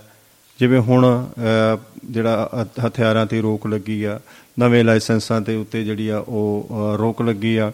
ਪੁਰਾਣੇ ਜਿਹੜੇ ਲਾਇਸੈਂਸ ਨੇ ਹਥਿਆਰਾਂ ਦੇ ਲਾਇਸੈਂਸ ਨੇ ਉਹਨਾਂ ਨੂੰ ਵੈਰੀਫਿਸ਼ ਵੈਰੀਫਾਈ ਕੀਤਾ ਜਾ ਰਿਹਾ। ਔਰ ਸਰਕਾਰ ਨੇ ਇਹ ਵੀ ਗੱਲ ਅਹ, ਮੌਲਵਿੰਦਰ ਸਿੰਘ ਕੰਗ ਨੇ ਇਹ ਵੀ ਗੱਲ ਕਹੀ ਹੈ ਕਿ ਜਿਹੜੇ ਹੁਣ ਵੀ ਜਿਹੜੇ ਅਪਰਾਧਿਕ ਮਾਮਲਿਆਂ ਵਾਲੇ ਲੋਕ ਨੇ ਉਹਨਾਂ ਦਾ ਜੇ ਅਹ, ਲਾਇਸੈਂਸ ਆ ਉਹ ਦੇਖ ਕੇ ਉਹ- ਉਹਨਾਂ ਨੂੰ ਅਹ, ਲਾਇਸੈਂਸ ਜਿਹੜਾ ਉਹਨਾਂ ਦਾ ਰੱਦ ਵੀ ਕੀਤਾ ਜਾਵੇ ਜਾਂ ਉਹਨਾਂ ਦੇ ਹਥਿਆਰ ਜਿਹੜੇ ਉਹ ਜਮ੍ਹਾਂ ਕਰ ਲੈਣੇ ਚਾਹੀਦੇ ਨੇ। ਹੁਣ ਜੇ ਅਸੀਂ ਘਟਨਾਵਾਂ ਦੀ ਗੱਲ ਕਰੀਏ ਤੇ ਇਹਦੇ ਕਈ ਕਾਰਨ ਪਿੱਛੇ ਹੁੰਦਾ ਹੁਣ ਪਿਛਲੇ ਸਮਿਆਂ ਦੇ ਵਿੱਚ ਜੇ ਦੇਖੀਏ ਤੇ ਗੈਂਗਸਟਰ ਵਾਰਦਾਤਾਂ ਜਿਹੜੀਆਂ ਨੇ ਉਹਨਾਂ ਵਿੱਚ ਚੋਖਾ ਇਜ਼ਾਫਾ ਹੋਇਆ। ਉਹਦੇ ਜੇ ਕਾਰਨ ਅਸੀਂ ਲੱਭੀਏ ਤੇ ਸਾਨੂੰ ਕਾਰਨ ਅਹ, ਬਹੁਤ ਸਾਰੇ ਕਾਰਨ ਜਿਹੜੇ ਨੇ ਉਹ ਲੱਭ ਜਾਂਦੇ ਨੇ। ਕਾਰਨ ਸਭ ਤੋਂ ਪਹਿਲਾਂ ਤੇ ਮੈਂ ਇਹ ਵੇਖਦਾ ਹੈ ਕਿ ਜਿਵੇਂ ਨਿਰਸਤਾ ਹੈ ਬੇਰੁਜ਼ਗਾਰੀ ਹੈ ਸਮਾਜਿਕ ਕਾਰਨ ਵੀ ਹੋ ਸਕਦੇ ਨੇ। ਆਰਥ ਖਾਸ ਤੌਰ ਤੇ ਜੇ ਵੇਖਿਆ ਜਾਵੇ ਤੇ ਆਰਥਿਕ ਕਾਰਨ ਜਿਹੜੇ ਹੈਗੇ ਨੇ ਉਹ ਗੈਂਗਸਟਰ ਜਿਹੜੇ ਬਣਦੇ ਨੇ ਆਰਥਿਕ ਕਾਰਨ ਹੋ ਜਾਂਦੇ ਨੇ। ਘਰਾਂ ਦੇ ਵਿੱਚ ਤੰਗੀਆਂ ਤੁਰਸੀਆਂ ਖਰਚੇ ਔਰ ਖਾਸ ਤੌਰ ਤੇ ਹਰ ਬੰਦਾ ਜਿਹੜਾ ਹੈਗਾ ਉਹ ਚੰਗੀ ਆਯਾਸ਼ੀ ਵਾਲੀ ਜਿੰ- ਜ਼ਿੰਦਗੀ ਜਿਹੜੀ ਆ ਉਹ ਸਾਡਾ ਨੌਜਵਾਨ ਆ ਉਹ ਜਿਉਣਾ ਚਾਹੁੰਦਾ ਹੈ। ਤਾਂ ਸੋ ਇਸ ਅਪਰਾਧਿਕ ਅ, ਜਿਹੜਾ ਸੱਭਿਆਚਾਰ ਆ ਉਹਨੂੰ ਉਹ ਅਡਾਪਟ ਕਰ ਲੈਂਦਾ। ਫਿਰ ਆ ਜਿਹੜੀਆਂ ਗੱਲਾਂ ਅ, ਸਾਡਾ ਜਿਹੜਾ ਸੱਭਿਆਚਾਰ ਅ, ਜਿਹੜਾ ਗਨ ਗਨ ਕਲਚਰ ਹੈ ਇਹ ਵੀ ਕਿਤੇ ਨਾ ਕਿਤੇ ਇੱਕ ਵਾਰਦਾਤਾਂ ਨੂੰ ਇਲਜ਼ਾਮ ਦੇਣ ਦੇ ਵਿੱਚ ਬਹੁਤ ਹੀ ਜ਼ਿਆਦਾ ਸਹਾਈ ਅ, ਹੋ ਰਿਹਾ। ਸਾਰੀਆਂ ਵਾਰਦਾਤਾਂ ਜਿਹੜੀਆਂ ਨੇ ਉਹ ਇਹਨਾਂ ਤੋਂ ਪ੍ਰਭਾਵਿਤ ਹੋ ਕੇ ਵੀ ਕੀਤੀਆਂ ਹੁੰਦੀਆਂ ਨੇ। ਫਿਰ YouTube ਦੇ ਉੱਪਰ ਜਾਂ ਹੋਰ ਕਈ ਤਰ੍ਹਾਂ ਦੇ ਮਾਧਿਅਮ ਰਾਹੀਂ ਸੋਸ਼ਲ ਮੀਡੀਆ ਦੇ ਰਾਹੀਂ ਅ, ਕਈ ਤਰ੍ਹਾਂ ਦੇ ਗਾਣੇ ਕਈ ਤਰ੍ਹਾਂ ਦੀਆਂ ਜਿਹੜੀਆਂ ਵੀਡੀਓਜ਼ ਨੇ ਉਹ ਵਾਇਰਲ ਹੋ ਰਹੀਆਂ ਨੇ ਜਿਹਦੇ ਵਿੱਚ ਕਿ ਜਿਹੜੇ ਲੋਕ ਨੇ ਉਤਸ਼ਾਹਿਤ ਹੁੰਦੇ ਨੇ ਅ, ਪ੍ਰਭਾਵਿਤ ਵੀ ਹੁੰਦੇ ਨੇ। ਉਹਨਾਂ ਵਿੱਚ ਜੋਸ਼ ਵੀ ਭਰਿਆ ਜਾਂਦਾ। ਤੇ ਹੁਣ ਵੇਖੋ ਕਿ ਦਿਨੇ ਦੁਪਹਿਰੇ ਇੱਕ ਅੱਧੀ ਇਸ ਤਰ੍ਹਾਂ ਦੀਆਂ ਵਾਰਦਾਤਾਂ ਨਹੀਂ ਸੀ ਹੁੰਦੀਆਂ ਬੇਖੌਫ ਵਾਰਦਾਤਾਂ ਨਹੀਂ ਸੀ ਹੁੰਦੀਆਂ। ਸਾਡਾ ਨੌਜਵਾਨ ਜਿਹੜਾ ਉਹ ਅਹ, ਕਿਵੇਂ ਹੈ ਜੇ ਅਸੀਂ ਕੋਟਕਪੂਰੇ ਦੀ ਅਸੀਂ ਗੱਲ ਕਰੀਏ ਅੰਮ੍ਰਿਤਸਰ ਦੀ ਅਸੀਂ ਵਾਰਦਾਤ ਦੀ ਗੱਲ ਕਰੀਏ ਇਹਨਾਂ ਆ- ਵਾਰਦਾਤਾਂ ਨੂੰ ਸ਼ਰੇਆਮ ਜਿਹੜਾ ਅੰਜਾਮ ਦਿੱਤਾ ਗਿਆ। ਔਰ ਵੇਖਿਆ ਜਾਵੇ ਤਾਂ ਬਹੁਤ ਹੀ ਛੋਟੀ ਉਮਰ ਦੇ ਬੱਚੇ ਵੀ ਨੇ। ਔਰ ਇਹ ਵੇਖਿਆ ਜਾਵੇ ਕਿ ਉਹ ਅਹ, ਜ਼ਿਆਦਾ ਮੈਚੁਰ ਵੀ ਨਹੀਂ ਆ। ਇਹ ਮੈਚੁਰ ਟਾਈਪ ਦੇ ਜਿਹੜੇ ਹੈਗੇ ਨੇ ਉਹ ਲੋਕ ਨੇ ਜਿਹੜੇ ਕਿ ਇਹਨਾਂ ਇਲਜ਼ਾਮ ਇਲਜ਼ਾਮ ਦੇ ਰਹੇ ਨੇ। ਹੁਣ ਅਹ, ਜਦੋਂ ਹੁਣ ਭਗਵੰਤ ਮਾਨ ਜੀ ਨੇ ਇਹ ਗੱਲ ਕੀਤੀ ਹੈ ਕਿ ਇਹਨਾਂ ਲੋਕਾਂ ਦੇ ਉੱਤੇ ਕਾਨੂੰਨੀ ਸਕੰਜਾ ਜਿਹੜਾ ਉਹ ਕੱਸਿਆ ਜਾਣਾ ਚਾਹੀਦਾ। ਉਹ ਗੱਲ ਹੋਣੀ ਚਾਹੀਦੀ ਆ। ਲੋਕਾਂ ਦੇ ਵਿੱਚ ਜਿਹੜਾ ਸਹਿਮ ਦਾ ਮਾਹੌਲ ਆ ਉਹ ਕਿਤੇ ਨਾ ਕਿਤੇ ਘਟਣਾ ਚਾਹੀਦਾ। ਹੁਣ ਜੇ ਦੇ- ਵੇਖਿਆ ਜਾਵੇ ਤੇ 4 ਲੱਖ ਤੋਂ ਉੱਪਰ ਜਿਹੜਾ ਹੈਗਾ ਅਹ, ਉਹ ਹਥਿਆਰ ਲਾਇਸੈਂਸੀ ਜਿਹੜਾ ਉਹ ਬਣਿਆ ਪਿਆ ਜੀ। ਸਾਡੇ ਕੋਲ ਇਹ ਅਸੀਂ ਵੇਖਦੇ ਹਾਂ ਕਿ ਇੰਨਾ ਜਿਹੜਾ ਲਾਇਸੈਂਸੀ ਆ। ਜੇ ਅਸੀਂ ਇਹ ਵੇਖਿਆ ਜਾਵੇ ਤੇ ਬਹੁਤ ਸਾਰਾ ਜਿਹੜੇ ਹਥਿਆਰ ਨੇ ਉਹ ਗੈਰ ਲਾਇਸੈਂਸੀ ਵੀ ਨੇ ਗੈਰ ਕਾਨੂੰਨੀ ਵੀ ਨੇ ਉਹ ਵੀ ਚੱਲਦੇ ਨੇ ਜੀ। ਯੂਪੀ ਤੋਂ ਮੱਧ ਪ੍ਰਦੇਸ਼ ਤੋਂ ਬਹੁਤ ਸਾਰਾ ਅਸਲਾ ਜਿਹੜਾ ਉਹ ਆਉਂਦਾ ਹੈ। ਉਹ ਵੀ ਲੋਕ ਜਿਹੜੇ ਇਹ ਵਨਾ ਵਾਰਦਾਤਾਂ ਵਾਸਤੇ ਵਰਤਦੇ ਨੇ ਜਾਂ ਆਪਣੇ ਘਰੇਲੂ ਡਿਫੈਂਸ ਵਾਸਤੇ ਵਰਤਦੇ ਨੇ ਜਾਂ ਨਿੱਜੀ ਦੁਸ਼ਮਣੀਆਂ ਲੈਣ ਵਾਸਤੇ ਉਹ ਲੋਕ ਜਿਹੜੇ ਨੇ ਉਹ ਹਥਿਆਰਾਂ ਦੀ ਵਰਤੋਂ ਕਰਦੇ ਆ। ਜਿਵੇਂ ਅਹ, ਕਈ ਵਾਰ ਇਹ ਵੀ ਗੱਲ ਕਹਿੰਦੇ ਨੇ ਵੀ ਬਾਹਰਲੇ ਜਿਹੜੇ ਸੂਬਾ ਹੈ ਜਾਂ ਬਾਹਰਲੀ ਸਟੇਟ ਹੈਗੀ ਆ ਉਹਨਾਂ ਤੋਂ ਵੀ ਜਿਹੜਾ ਨ- ਇਹ ਜਿਹੜੇ ਹਥਿਆਰ ਤਸਕਰ ਕੀਤੇ ਅਹ, ਉਹ ਇੱਥੇ ਭੇਜਦੇ ਨੇ ਜੀ ਪੰਜਾਬ ਵਿੱਚ। ਆਉਂਦੇ ਨੇ ਮੱਧ ਪ੍ਰਦੇਸ਼ ਤੋਂ ਜਿਵੇਂ ਆ ਗਏ ਅਹ, ਯੂਪੀ ਤੋਂ ਆ ਗਏ ਜੀ। ਫਿਰ ਐਵੇਂ ਆ ਵੀ ਅਹ ਸਾਡੇ ਗਵਾਂਢੀ ਮੁਲਕ ਤੋਂ ਵੀ ਕਹਿੰਦੇ ਨੇ ਕਿ ਡਰੋਨਾਂ ਰਾਹੀਂ ਜਿਹੜੇ ਹਥਿਆਰ ਜਿਹੜੇ ਨੇ ਉਹ ਆ ਜਾਂਦੇ ਨੇ ਜੀ। ਤੇ ਹੁਣ ਜੇ ਵੇਖਿਆ ਜਾਵੇ ਤੇ 33 3400 ਜਿਹੜਾ ਅਹ, ਅਣਅਧਿਕਾਰਤ ਜਿਹੜਾ ਅਸਲਾ ਹੈ ਉਹ ਸਾਡੀਆਂ ਜਿਹੜੀਆਂ ਪੈਰਾਮਿਲਟਰੀ ਫੋਰਸਸ ਨੇ ਬਾਰਡਰ ਸਿਕਿਉਰਿਟੀ ਫੋਰਸਸ ਨੇ ਉਹਨਾਂ ਨੇ ਗਾਇਬ ਗਾਏ ਕਿਤੇ ਨਾ ਕਿਤੇ ਕਿਸੇ ਤਰੀਕੇ ਦੇ ਨਾਲ ਉਹ ਰਿਕਵਰ ਕੀਤਾ ਜੀ। ਜੇ ਅਸੀਂ ਆਪਣੇ ਜਿਹੜੀ ਸਾਡੀਆਂ ਸਟੇਟ ਜਿਹੜੀਆਂ ਸਾਡੇ ਪੁਲਿਸ ਨੇ ਜਾਂ ਸਾਡੀ ਜਿਹੜੀ ਆਪਣੀਆਂ ਪੁਲਿਸ ਨੇ ਰਾਜ ਦੀ ਪੁਲਿਸ ਹੈਗੀ ਆ ਜੇ ਉਹ ਵੇਖਿਆ ਜਾਵੇ ਤਾਂ ਤਕਰੀਬਨ ਸਾਢੇ ਕੁ 1500 ਜਿਹੜਾ ਉਹ ਅਸਲਾ ਜਿਹੜਾ ਹੈਗਾ ਉਹ ਉਹਨਾਂ ਨੇ ਵੀ ਰਿਕਵਰ ਕੀਤਾ ਹੈ। ਤੇ ਇਹ ਜਿਹੜਾ ਜੇ ਦੇਖਿਆ ਜਾਵੇ ਤੇ ਇਹ ਕਿਤੇ ਨਾ ਕਿਤੇ ਜੇ ਇਹਨਾਂ ਅਸਲਾ ਸਾਡੇ ਸਾਹਮਣੇ ਆ ਚੁੱਕਿਆ ਤੇ ਕਿੰਨਾ ਅਸਲਾ ਹੋਰ ਹੋਵੇਗਾ ਜਿਹੜਾ ਕਿ ਅਹ, ਇੱਥੇ ਉਹ ਪ੍ਰਚਲਿਤ ਆ। ਚਿੰਤਾ ਦਾ ਵਿਸ਼ਾ ਇਹ ਜ਼ਰੂਰ ਹੈ। ਇੱਕ ਤੇ ਵਾਰਦਾਤਾਂ ਦਾ ਵਧਣਾ ਬੇਰੁਜ਼ਗਾਰੀ ਦਾ ਵਧਣਾ ਡਰ ਖੌਫ ਜਿਹੜਾ ਉਹਦਾ ਅ, ਕੋਈ ਡਰ ਖੌਫ ਨਹੀਂਗਾ ਜੀ। ਕਾਨੂੰਨ ਦਾ ਸਕੰਜਾ ਇੰਨਾ ਢਿੱਲਾ ਹੈ ਕਿ ਲੋਕੀ ਬਸ ਬੇਲਗਾਮ ਹੋ ਕੇ ਅ, ਫਿਰਦੇ ਨੇ। ਕਹਿੰਦੇ ਨੇ ਚਲੋ ਦੇਖੋ ਇਹ ਵੇਖਿਆ ਜਾਵੇ। ਪਰ ਕਿਤੇ ਨਾ ਕਿਤੇ ਜਦੋਂ ਅਸੀਂ ਇਹ ਵੇਖਦੇ ਹਾਂ ਕਿ ਸਾਡਾ ਕਾਨੂੰਨ ਦੇ ਹੱਥ ਲੰਬੇ ਤਾਂ ਹੈ, ਪਰ ਕਰੜੇ ਨੇ। ਜੇ ਤੇ ਕਾਨੂੰਨ ਦੇ ਹੱਥ ਲੰਬੇ ਆ, ਤਾਂ ਠੀਕ ਹੈ, ਕਾਨੂੰਨ ਦੀ ਗ੍ਰਿਫਤ ਦੇ ਵਿੱਚ ਤੇ ਬੰਦਾ ਆ ਜਾਂਦਾ। ਪਰ ਉਹਦੇ ਤੇ ਕਾਰਵਾਈ ਜਿਹੜੀ ਆ, ਉਹ ਨਹੀਂ ਹੁੰਦੀ। ਕਈ ਤਰ੍ਹਾਂ ਦੀ ਰਿ- ਰਿਆਇਤਾਂ ਮਿਲ ਜਾਂਦੀਆਂ। ਜੇ ਬਾਹਰਲੇ ਦੇਸ਼ਾਂ ਵਿੱਚ ਵੇਖਿਆ ਜਾਵੇ ਤੇ ਸਾਲ ਦੇ ਵਿੱਚ ਵਿੱਚ ਜਿਹੜਾ ਉਹ ਫੈਸਲਾ ਜਿਹੜਾ ਹੋ ਜਾਂਦਾ, ਤੇ ਸਾਡੇ ਕੀ ਹੈਗਾ ਕਿ ਫੈਸਲਾ ਤੇ ਕੀ ਹੋਣਾ ਹੁੰਦਾ, ਤੇ ਕੋਈ ਇਹੋ ਜੀ ਕਹਾਣੀ ਬਣਦੀ ਨਹੀਂ ਹੈ। ਕਿਤੇ ਨਾ ਕਿਤੇ ਜਾ ਕੇ ਬੰਦਾ ਫਿਰ ਸੋਚਦਾ ਵੀ ਚਲੋ ਕੋਈ ਗੱਲ ਨਹੀਂ ਅਪਰਾਧ ਕਰੋ ਬਚ ਜਾਓ। ਲੋਕੀ ਬਚ ਜਾਂਦੇ ਨੇ ਇਸ ਕਰਕੇ ਅਪਰਾਧ ਜਿਹੜਾ ਦਿਨ ਬ ਦਿਨ ਜਿਹੜਾ ਉਹ ਅਹ, ਵੱਧਦਾ ਜਾ ਰਿਹਾ। ਸੋ ਗੱਲ ਇਹ ਹੈ ਕਿ ਸਾਨੂੰ ਸੋਚਣ ਦੀ ਲੋੜ ਹੈ। ਸਰਕਾਰਾਂ ਵੀ ਇਕੱਲੀਆਂ ਕੀ ਕਰ ਸਕਦੀਆਂ ਨੇ? ਸਾਨੂੰ ਕਿਤੇ ਨਾ ਕਿਤੇ ਜਾ ਕੇ ਸਾਨੂੰ ਵੀ ਸੋਚਣ ਦੀ ਲੋੜ ਪੈਂਦੀ ਆ ਕਿ ਅਸੀਂ ਸੋਚੀਏ ਤੇ ਅਸੀਂ ਇਹਨਾਂ ਦੀਆਂ ਜਿਹੜੀਆਂ ਇਹ ਵਾਰਦਾਤਾਂ ਨੇ ਇਹਨਾਂ ਨੂੰ ਘਟਾਉਣ ਦੀ ਕੋਸ਼ਿਸ਼ ਕਰੀਏ ਤੇ ਜਿਹੜਾ ਗਨ ਕਲਚਰ ਹੈ ਉਹਨੂੰ ਅਸੀਂ ਜਿਹੜਾ ਉਹਨੂੰ ਪ੍ਰਮੋਟ ਨਾ ਕਰੀਏ। ਤੇ ਗੱਲਾਂ ਬਾਤਾਂ ਜਿਹੜੀਆਂ ਨੇ ਉਹ ਇਦਾਂ ਹੀ ਅਹ, ਚਲਦੀਆਂ ਰਹਿਣੀਆਂ ਨੇ ਦੋਸਤੋ। ਤੇ ਜੇ ਅਸੀਂ ਇਹ ਵੇਖੀਏ ਖਬ- ਗੱਲ ਗੱਲ ਕਰੀਏ ਕਿ ਇੱਕ ਇਹ ਕਹਿੰਦੇ ਨੇ ਕਿ ਜਿਹੜਾ ਅਹ, ਹੁਣ ਇੱਕ ਬਹੁਤ ਹੀ ਅਹਿਮ ਮੁੱਦਾ ਜਿਹੜਾ ਉਹ ਚੱਲੀ ਜਾ ਰਿਹਾ ਜੀ। ਜੇ ਅਸੀਂ ਵੇਖੀਏ ਧਰਮ ਪਰਿਵਰਤਨ ਦਾ ਜਿਹੜਾ ਮੁੱਦਾ ਹੈ ਇਹ ਵੀ ਬੜਾ ਜ਼ੋਰ ਫੜਦਾ ਜਾ ਰਿਹਾ ਜੀ। ਕੋਈ ਕਹਿ ਰਿਹਾ ਜੀ ਵੀ ਮੇਰੇ ਧਰਮ ਦੇ ਵਿੱਚ ਇ- ਇੱਧਰ ਆ ਜਾਓ ਇੱਧਰ ਆ ਜਾਓ ਜਾਂ ਇਹ ਗੱਲਬਾਤ ਹੋ ਗਈ। ਵੇਖੋ ਧਾਰਮਿਕ ਆਜ਼ਾਦੀ ਇੱਕ ਵੱਖਰੀ ਗੱਲ ਹੈ ਕਿ ਅਸੀਂ ਧਾਰਮਿਕ ਤੌਰ ਦੇ ਉੱਤੇ ਬਿਲਕੁਲ ਆਜ਼ਾਦ ਆ ਸਾਨੂੰ ਕੋਈ ਵੀ ਧਰਮ ਜਿਹੜਾ ਉਹ ਅਡਾਪਟ ਕਰਨ ਦੀ ਉਹਨੂੰ ਧਰਮ ਨੂੰ ਅਹ, ਅਪਣਾਉਣ ਦੀ ਪੂਰੀ ਪੂਰੀ ਖੁੱਲ੍ਹ ਹੈ। ਪਰ ਜਦੋਂ ਧਰਮਾਂ ਦੇ ਵਿੱਚ ਧਰਮ ਦੀ ਪਰਿਵਰਤਨ ਜਿਹੜਾ ਜਬਰੀ ਅਹ, ਕੀਤਾ ਜਾਂਦਾ ਜਬਰੀ ਤੋਂ ਭਾਵ ਇਹ ਨਹੀਂ ਕਿ ਉਹਨੂੰ ਫੜ ਕੇ ਕੋਈ ਇਹੋ ਜਿਹਾ ਅਹ, ਉਹਦੇ ਗਲ ਦੇ ਵਿੱਚ ਕੋਈ ਚੀਜ਼ ਪਾ ਦਿੱਤੀ ਜਾਂਦੀ ਆ। ਨਹੀਂ ਐਸਾ ਨਹੀਂ। ਜਬਰੀ ਦਾ ਮਤਲਬ ਇਹ ਹੁੰਦਾ ਕਿ ਉਹ ਨਾ ਚਾਹੁੰਦਿਆਂ ਹੋਇਆ ਵੀ ਅਹ, ਕਿ ਉਹ- ਕੋਈ ਲਾਲਚ ਉਹਨੂੰ ਦੇ ਦਿੱਤਾ ਜਾਵੇ। ਕੋਈ ਉਹਨੂੰ ਇਹੋ ਜਿਹਾ ਚੰਬਾ ਅਹ, ਕਰਤੱਵ ਦਿਖਾ ਦਿੱਤਾ ਜਾਵੇ। ਕੋਈ ਇਹੋ ਜਿਹੀਆਂ ਗੱਲਾਂ ਬਾਤਾਂ ਮ- ਮਨਮੋਹਤ ਕਰਨ ਵਾਲੀਆਂ ਗੱਲਾਂ ਜਿਹੜੀਆਂ ਨੇ ਉਹ ਅਸੀਂ ਜਦੋਂ ਉਹਨਾਂ ਨਾਲ ਅਸੀਂ ਕਰਦੇ ਹਾਂ ਤੇ ਉਹ ਲੋਕ ਜਿਹੜੇ ਪ੍ਰਭਾਵਿਤ ਅਹ, ਹੋ ਜਾਂਦੇ ਨੇ। ਤੇ ਉਹ ਸਾਰੀਆਂ ਜਿਹੜੀਆਂ ਕਹਾਣੀਆਂ ਨੇ ਉਹ ਇਸੇ ਤਰ੍ਹਾਂ ਬਣਦੀਆਂ ਨੇ। ਤੇ ਅਸੀਂ ਉਹਨਾਂ ਦੇ ਵਿੱਚ ਅਹ, ਮੁੜ ਜਾਂਦੇ ਆ ਇਹਦੇ ਵਿੱਚ ਵੇਖੋ ਜੀ ਹੁਣ ਸੁਪ- ਅਹ, ਸੁਪਰੀਮ ਕੋਰਟ ਵੀ ਥੋੜੀ ਜੀ ਅਹ, ਉਹ ਕਹਿੰਦੀ ਹੈ ਕਿ ਸੁਪਰੀਮ ਕੋਰਟ ਨੇ ਵੀ ਇਹ ਗੱਲ ਕਹੀ ਹੈ ਸਰਕਾਰ ਨੂੰ ਕਹੀ ਹੈ ਕਿ ਜਿਹੜਾ ਇਹ ਪਰਿਵਰਤਨ ਨੇ ਇਹ ਸਾਡੀ ਰਾਸ਼ਟਰੀ ਅ, ਸੁਰੱਖਿਆ ਵਾਸਤੇ ਵੀ ਅ, ਖਤਰਾ ਹੈ। ਕਿਉਂਕਿ ਜਦੋਂ ਇੱਕ ਇੱਕ ਧਰਮ ਨੂੰ ਬਦਲਣ ਵਾਸਤੇ ਦੂਸਰੇ ਅ, ਧਰਮ ਦੇ ਵਿੱਚ ਅਸੀਂ ਜਾਂਦੇ ਆ ਜੀ ਅ, ਉਹਦੇ ਵਿੱਚ ਕੀ ਹੈਗਾ ਕਿ ਅ, ਬਹੁਤ ਸਾਰੇ ਸਾਨੂੰ ਅ, ਅ, ਦਾਅ ਚ ਖੇਲਣੇ ਪੈਂਦੇ ਨੇ। ਬੜੀਆਂ ਸਾਨੂੰ ਗੱਲਾਂ ਜਿਹੜੀਆਂ ਨੇ ਉਹ ਅ, ਵੇਖਣੀਆਂ ਪੈਂਦੀਆਂ ਨੇ। ਤੇ ਉਹਦੇ ਨਾਲ ਕੀ ਹੁੰਦਾ ਕਿ ਸਾਰਾ ਜਿਹੜਾ ਸਿਲਸਿਲਾ ਉਹ ਖਰਾਬ ਹੋ ਜਾਂਦਾ। ਲੋਕ ਜਿਹੜੇ ਨੇ ਇੱਕ ਦੂਜੇ ਨੂੰ ਅਸੀਂ ਅਹ, ਅਹ, ਉਹਦੇ ਵਿੱਚ ਕੀ ਹੈਗਾ ਗੱਲਾਂ ਬਾਤਾਂ ਵੱਧ ਕਰਦੇ ਆ ਜੀ।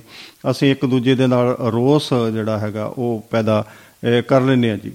ਤੇ ਉਹ ਜਦੋਂ ਸ ਰੋਸ ਪੈਦਾ ਹੋ ਜਾਂਦਾ ਇੱਕ ਧਰਮ ਦੇ ਵਿੱਚੋਂ ਦੂਸਰੇ ਧਰਮ ਵਿੱਚ ਜਦੋਂ ਬੰਦਾ ਆ ਜਾਂਦਾ ਤੇ ਉਹ ਦੋਵਾਂ ਧਰਮਾਂ ਦਾ ਜਦੋਂ ਕੰਪੇਅਰ ਕਰਦਾ ਜਾਂ ਕੰਟਰਾਸਟ ਕਰਦਾ ਤੇ ਉਹ ਕਿਉਂ ਆਇਆ ਉਹਦੀਆਂ ਅਸੀਂ ਇੰਟਰਵਿਊ ਲੈਣ ਲੱਗ ਜਾਂਦੇ ਆ ਵੀ ਤੂੰ ਇਹ ਧਰਮ ਨੂੰ ਕਿਉਂ ਛੱਡਿਆ ਤੇ ਦੂਸਰੇ ਧਰਮ ਵਿੱਚ ਕਿਉਂ ਆਇਆ।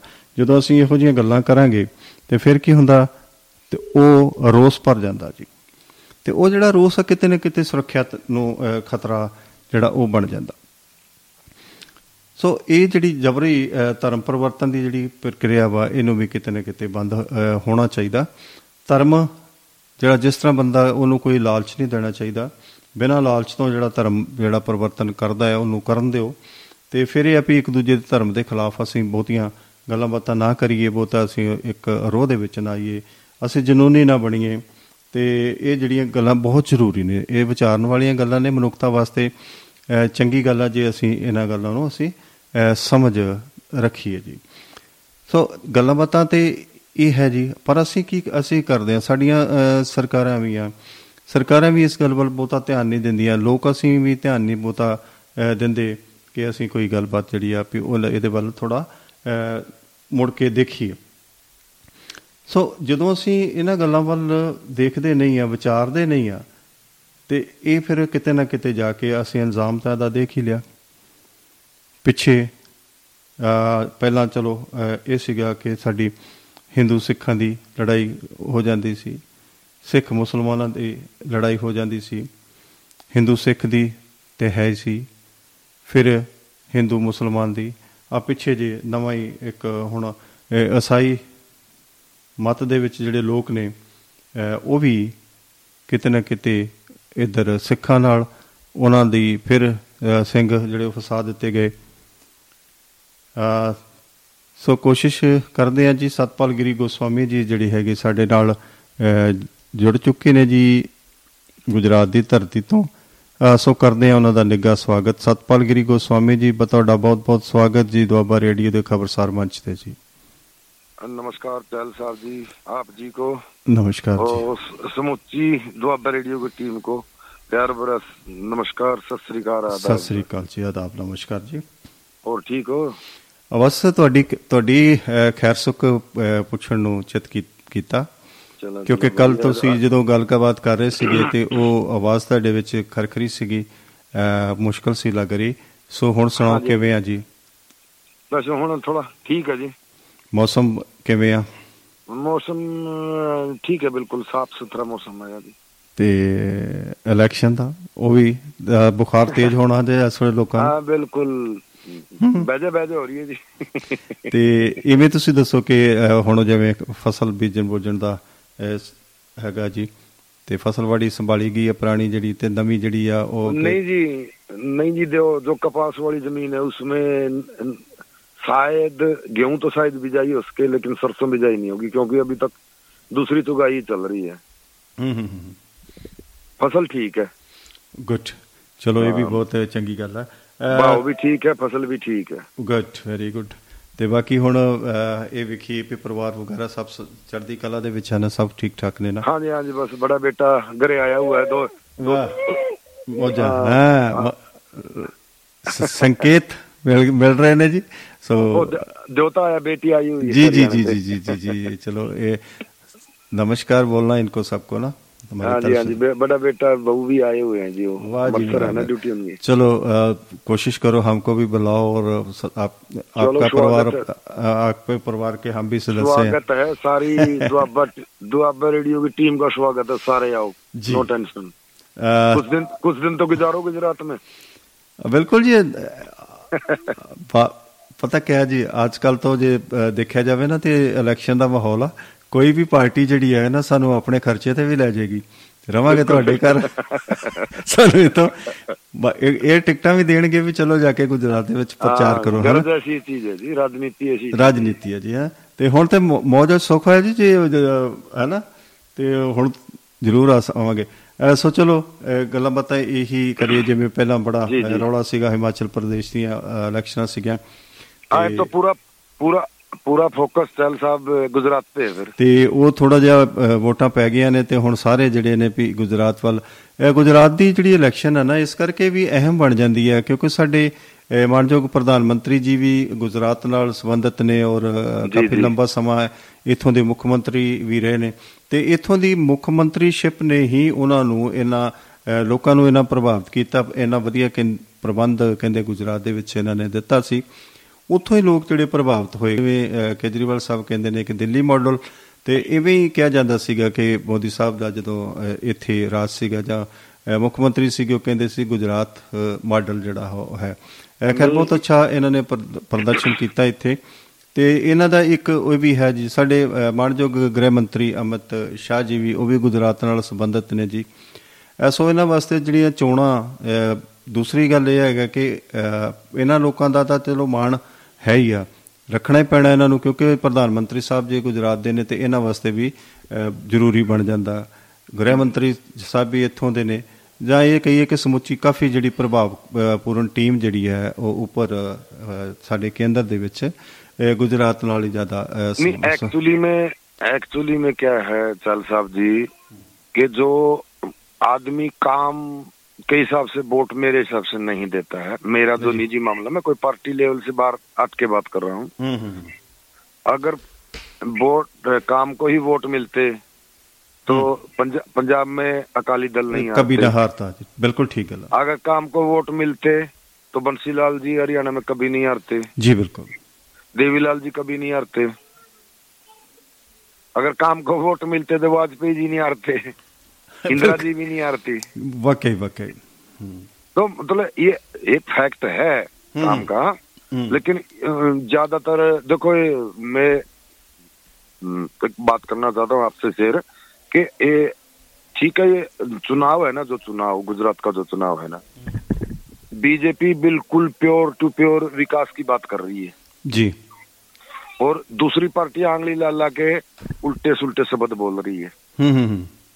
यानी आदमियों के प्रति जो ना देने वाला भी है वोट वो भी दे देगा बीजेपी को। अच्छा। हाँ जी। जैसे परसों ही बड़े सीनियर लीडर हैं कांग्रेस के मधुसूदन मिस्त्री। हम्म, हम्म, हम्म। आपको पता होता दो हज़ार दो हज़ार चौदह में मोदी जी के खिलाफ उन्होंने एमपी की इलेक्शन लड़ी थी बड़ौदा से। जी। उसने भी कुछ ऐसा उल्टा सुल्टा बयान दिया। मतलब और देखो दूसरी बात क्या है? कि अभी एक नया मुद्दा लेके आए हैं कि जो नरेंद्र मोदी स्टेडियम है उसका नाम बदल के सरदार स्टेडियम करेंगे। हाँ हाँ, पटेल। सरदार पटेल स्टेडियम करेंगे। हम्म, हम्म, हम्म। एक्चुअली में क्या है वो उन्होंने को किसी ने बता दिया उन्होंने वो मुद्दा पकड़ लिया। सही मायने में क्या है चल साहब जी मैं तो उस प्रोग्राम में शामिल था सौभाग्य था मेरा जो जो उसकी लॉन्चिंग हुई थी उसमें अठारह सुकुल है। अठारह तरह के गेम हो सकते हैं। अच्छा जी। जी। नरेंद्र मोदी तो एक अलग से स्टेडियम का हिस्सा है। हम्म, हम्म, और जो जो पूरा सर्कल बोलते हैं ना स्कूल बोलते हैं जिसको पे इंग्लिश में हम्म, वो पूरा सरदार पटेल सर्कल है सारा ही। हम्म, उसके अंडर में ही आती है सारी ये चीज़ें। हम्म, हम्म, हम्म, हम्म, हम्म। तो मतलब एक तो ये इस पे ये बैक फुट पे चले गई कांग्रेस। हम्म, लेकिन पिछले दिनों से अपने बहुत दिनों पहले एक दिन बात हुई थी हम्म, लेकिन उस उसमें राज्य में इतना परिवर्तन ज़रूर आया है कि जो आप पार्टी है नहीं वो पिछड़ती हुई नज़र आ रही है। गुजरात में? जी। और कांग्रेस मुकाबले में खड़ी होगी आके। अच्छा। हाँ यानी जो बारह से पंद्रह सीटों का अनुमान था कांग्रेस- पार्टी का अच्छा आपका हम्म, हम्म। वो मतलब आज की तारीख में चलो ज़्यादा बोलना तो ठीक नहीं होता। एक या दो में सिमट जाएगी असल में ज़ीरो मिंडा ही रहे। अच्छा जी ऐसे हाँ जी हाँ जी। हाँ जी क्योंकि क्योंकि अ- उसका उसका उसका एक कारण और है हम्म, कि इनका जो कि, क्या बोलते हैं पार्लियामेंट्री बोर्ड है हम्म, या जिसको कांग्रेस की भाषा में आला कमान बोलते हैं जी जी जी जी। High command. वो स्ट्रॉन्ग हाँ हाई कमान वो स्ट्रॉन्ग नहीं है। हम्म। आप देखो दूसरे मतलब अभी बीजेपी ने पहला तबक्का और दूसरा तबक्का में एक सौ बयासी सीट है। अब उस आ, आज दिन तक उन्होंने 178 पे उम्मीदवारों की लिस्ट जारी कर दी है। भारतीय जनता पार्टी ने। भारतीय जनता पार्टी ने। और जब तक जब मैं आपसे बात कर रहा तो अभी अभी अमित शाह जी सी आर पाटिल ये गांधी सर्कल से ही उधर से निकले हैं। अभी चार उम्मीदवार बाकी है। देर रात तक उसको भी डिक्लेयर कर देंगे ਮਤਲਬ ਅੱਜ ਹੀ ਜਿਹੜੀ ਹੈ ਭਾਰਤੀ ਜਨਤਾ ਪਾਰਟੀ ਆਪਣੇ ਸਾਰੇ ਉਮੀਦਵਾਰਾਂ ਦਾ ਐਲਾਨ ਕਰ ਦੇਗੀ हाँ और जो जो उम्मीदवार जो डिक्लेयर कर रहे हैं ना वो नाम मात्र विरोध हो रहा है उसका नाम मात्र ਅੱਛਾ ਮਤਲਬ ਇਹ ਇਹ ਨਹੀਂ ਕਿ ਜਿਸ ਨੂੰ ਕਰਦੇ ਨੇ ਜੋ ਕਹਿੰਦਾ ਜੀ ਮੈਂ ਆਜ਼ਾਦ ਖਲੋ ਜਾਊਂਗਾ ਮੈਂ ਇਹ ਕਰ ਦੂੰਗਾ ਜਾਂ ਉਹ ਕਰ ਦੂੰਗਾ ਐਸੀ ਕਹਾਣੀ ਕੋਈ ਨਹੀਂ नहीं नहीं बिल्कुल भी नहीं ऐसा कुछ नहीं है एक दो ऐसा वडोदरा में एक अपने मधु श्रीवास्तव जी है वो अपक्ष उम्मीदवार की दावेदारी ਜੀ शायद किया किया है उन्होंने वह ऐसे अपने उत्तर भारत से ही है। हम्म। लेकिन क्या बोलते हैं उसको? दबंगई नेता है वो। अच्छा जी। हाँ तो ये मोदी से और अमित शाह से दबंग कौन है फिर? ज़्यादा फिर यहाँ उसमें बिल्कुल बिल्कुल यहाँ यहाँ वो ये चीज़ें नहीं चलती है। हम्म, हम्म, कैडर लेके साथ चलना पड़ता है। जी बिल्कुल। और बीजेपी जो आज मज़बूत है ना चाल साहब जी वो कैडर के हिसाब से ही मज़बूत है। जी बिल्कुल बिल्कुल। ਐਕਚੁਅਲੀ ਜਿਹੜੀ ਸ- ਬ- ਪਾਰਟੀ ਕੋਈ ਅ, ਸੰਗਠਤ ਹੈ ਨਾ ਜੀ ਬਿਲਕੁਲ ਅ, ਅ, ਪਿੰਡ ਲੈਵਲ ਤੋਂ ਲੈ ਕੇ ਮਹੱਲੇ ਲੈਵਲ ਤੋਂ ਲੈ ਕੇ ਬਲਾਕ ਲੈਵਲ ਡਿਸਟ੍ਰਿਕਟ ਪੰਜਾਬ ਔਰ ਸਾਰਾ ਜਿਹੜੀ ਸੰਗਠਤ ਅ, ਜਿਹੜੀ ਪਾਰਟੀ ਕੋਈ ਵੀ ਪਾਰਟੀ ਹੈ ਨਾ ਉਹਨੂੰ ਕਦੀ ਨੁਕਸਾਨ ਅ, ਘੱਟ ਹੁੰਦਾ ਜਾਂ ਨਹੀਂ ਹੁੰਦਾ ਕਿਉਂਕਿ ਉਹਦੇ ਅ, ਥੱਲੇ ਤੋਂ ਲੈ ਕੇ ਉੱਪਰ ਤੱਕ ਦਾ ਆਪਣਾ ਜਿਹੜਾ ਅ, ਢਾਂਚਾ ਜਿਹੜਾ ਹੈ ਉਹਨੂੰ ਮਜ਼ਬੂਤ ਕੀਤਾ ਹੁੰਦਾ ਇੱਕ ਦੂਜੇ ਦੇ ਸੰਪਰਕ ਵਿੱਚ ਹੁੰਦਾ ਤੇ ਸੋ ਅ, ਜਿਹੜੀ ਇਨਫੋਰਮੇਸ਼ਨ ਹੈਗੀ ਉਹਦਾ ਜਿਹੜਾ ਚੈਨਲ ਜਿਹੜਾ ਉਹ ਬੜਾ ਤੇਜ਼ੀ ਨਾਲ ਕੰਮ ਕਰਦਾ नेट, नेटवर्क बहुत ਨੈਟਵਰਕ बड़ा है। ਬਹੁਤ ਤੇਜ਼ੀ ਨਾਲ ਕੰਮ ਕਰਦਾ ਜੇ ਇੱਕ ਵਾਰੀ ਹੁਣੇ ਹੀ ਮੰਨ ਲਓ ਕੋਈ ਇਨਫੋਰਮੇਸ਼ਨ ਆਈ ਹੈ ਤੇ ਉਹ ਗਰਾਊਂਡ ਲੈਵਲ ਤੱਕ ਜਿਹੜੀ ਆ ਉਹ और ਪਹੁੰਚ ਜਾਏ उसका जो जब कोई पार्टी अगर गलत मुद्दा उठा भी लेती है ना हम्म। तो उसका मतलब जम के और पूरा तय दिल से उसका जवाब देते हैं हम्म। वो हाईलाइट होने नहीं पाता मुद्दा ਅੱਛਾ ਜੀ हाँ और इनको कोई मुद्दा मिल जाए तो राई का पहाड़ बना देते ਹੂੰ ਹੂੰ ਹੂੰ ਹੂੰ ਹੂੰ ये ये भी फर्क है ना क्योंकि जो सोशल मीडिया है नेटवर्किंग है वो बहुत ज़बरदस्त है। अच्छा जी। जी बिल्कुल। अभी आप एक बात बताऊँ आपको हर पंद्रह दिन में सी आर पाटिल साहब का मेरे को फ़ोन आ जाता है। हम्म। ठीक है? गांधीनगर सर्कल से। जी। ज़िले के हर हफ़्ते में उसका मतलब कोई ना कोई मैसेज आ जाता है। मैसेज तो ऐसे ग्रुप बने हुए सभी में आते हैं सभी पार्टियों में आते हैं। हम्म, हम्म, कोई भी तीज त्योहार जितने भी भारत के त्योहार है सबकी अभिनंदन आज ही मेरे पास दो लेटर आए एक गांधीनगर से और एक डिस्ट्रिक्ट बुद्ध से। हम्म, हम्म, हम्म। मतलब कहने का मतलब वो एक्टिव है और ये कोई सो नहीं जाए उसको जगाते रहते हैं। अच्छा। हाँ आईटी सेल इतना ज़बरदस्त है। और दूसरी बात रही गुजरात की। गुजरात में वास्तव में अभी फ़िलहाल शांति है। पिछले सताईस उन्नीस सौ नब्बे से लेके आज दिन तक मतलब कांग्रेस सर्वाई नहीं कर सकी। उसका कारण ऐसा नहीं है कि बीजेपी ने कोई अच्छा काम किया वो नहीं किया। लीडरलेस की वजह से। हम्म, हम्म, कांग्रेस आज भी मैं मानता हूँ कि कांग्रेस ही मुकाबला कर सकती है बीजेपी का लेकिन तो इनका जो मैसेज है वो गलत चला जाता है। जैसे उदाहरण बताऊँ आपको अभी भारत जोड़ो यात्रा है। जी। भारत जोड़ो यात्रा कन्याकुमारी से लेकर श्रीनगर तक है। जी। ठीक है? तो यात्रा का मतलब क्या? कंटिन्यू होना चाहिए। चाहे आप पाँच किलोमीटर चले बीच में से छोड़ के आप दिल्ली आ जाते हो प्रेस कॉन्फ्रेंस करते हो। अभी गुजरात आए हैं पहले दिल्ली चले गए। और कहाँ चले गए इसका क्या मतलब है? हम्म। और दूसरी बात ये कि आप गुजरात में विधानसभा के इलेक्शन जोरों पे है आप बैकफुट पे हो गुजरात में से आपकी यात्रा ही नहीं निकल रही। हम्म। तो परिवर्तन कहाँ करेंगे आप? बिल्कुल बिल्कुल। मतलब कहने का मतलब क्या है चाल साहब जी कि बीजेपी कोई भी इलेक्शन को डिले में नहीं लेती। इलेक्शन तो इलेक्शन ही है जी। जी। वो देखो सर्वे ने बता भी दिया है। हम्म। लेकिन वो अपनी ओर से कोई मतलब विश्वास नहीं कर रहे वो। अच्छा। अपनी ओर से पूरी तैयारी है। अच्छा हाँ मतलब मतलब कॉन्फिडेंस कॉन्फिडेंस है ओवर कॉन्फिडेंस नहीं ले रही देखो अपने अपने भारत के लोगों में खास बात है। हम आज बात करेंगे कल शायद भूल भी जाते हैं। हम्म, हम्म, हम्म। लेकिन वो भूलने नहीं देते जी जी बिल्कुल अब बिल्कुल आप विचार करो चालीस चालीस स्टार प्रचारक आएँगे। बीजेपी के स्टार प्रचारक कांग्रेस के भी आएँगे। लेकिन टॉप टॉप लीडर जिसमें नरेंद्र मोदी उन्नीस तारीख को आ रहे हैं दोबारा गुजरात में वलसाड़ में जनसभा करेंगे रोड शो करेंगे। अमित शाह जी भी आज आए हुए हैं देवेंद्र फडणवीस आएँगे जेपी नड्डा साहब आएँगे बड़े बड़े दिग्गज नेता सारे गुजरात में झोंक दिए। जी। तो कहने का मतलब है कि हम इलेक्शन को इतनी गजब परिस्थिति में उठा लेंगे आने वाले आठ दस दिन पंद्रह दिन के अंदर हम्म हम्म हम्म। कि इलेक्शन जो एक तारीख को होगा एक दिसंबर को पहले चरण का जो मतदान। होगा। 89 तो सीट्स उ, उस तक मतलब इतनी तैयारी कर देंगे आदमी मतलब बैक ही नहीं सकता। पहले चरण में 89 सी- अ, सीट्स पे होगा ना शायद? हाँ जी पहले चरण में 89 सीट पे मतलब उन्नीस डिस्ट्रिक्ट और दूसरे चरण में नाइन्टी थ्री चौदह डिस्ट्रिक्ट। कुल मिलाकर तैतीस डिस्ट्रिक्ट है गुजरात में। जी जी जी जी। एक सौ बयासी सीटें हैं। जी बिल्कुल जी।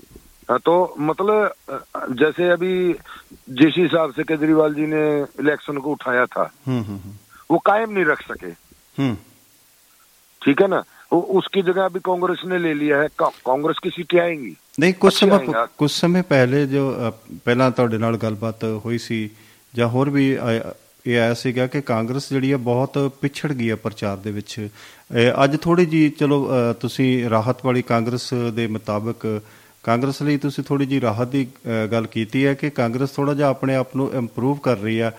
ਥੋੜਾ ਜਿਹਾ ਆਪਣਾ ਜਿਹੜੀ ਗਰਾਊਂਡ ਹੈ ਉਹ ਉਹਨੂੰ ਮਜ਼ਬੂਤ ਕਰ ਗਈ ਹੈ ਜੀ। ਅ, ਜਿਵੇਂ ਪਹਿਲਾਂ ਵੀ ਚਲੋ ਇਹਨਾਂ ਦੀ ਅ, ਮੁਕਾਬਲਾ ਜਿੱਤੇ ਪਹਿਲਾਂ ਸੀ ਤੁਸੀਂ ਪਹਿਲਾਂ ਵੀ ਇਹ ਗੱਲ ਕਹੀ ਸੀਗੀ ਮੈਨੂੰ ਬੜਾ ਗੱਲ ਚੰਗੀ ਲੱਗੀ ਸਰੋਤਿਆਂ ਨੇ ਵੀ ਪਸੰਦ ਕੀਤੀ।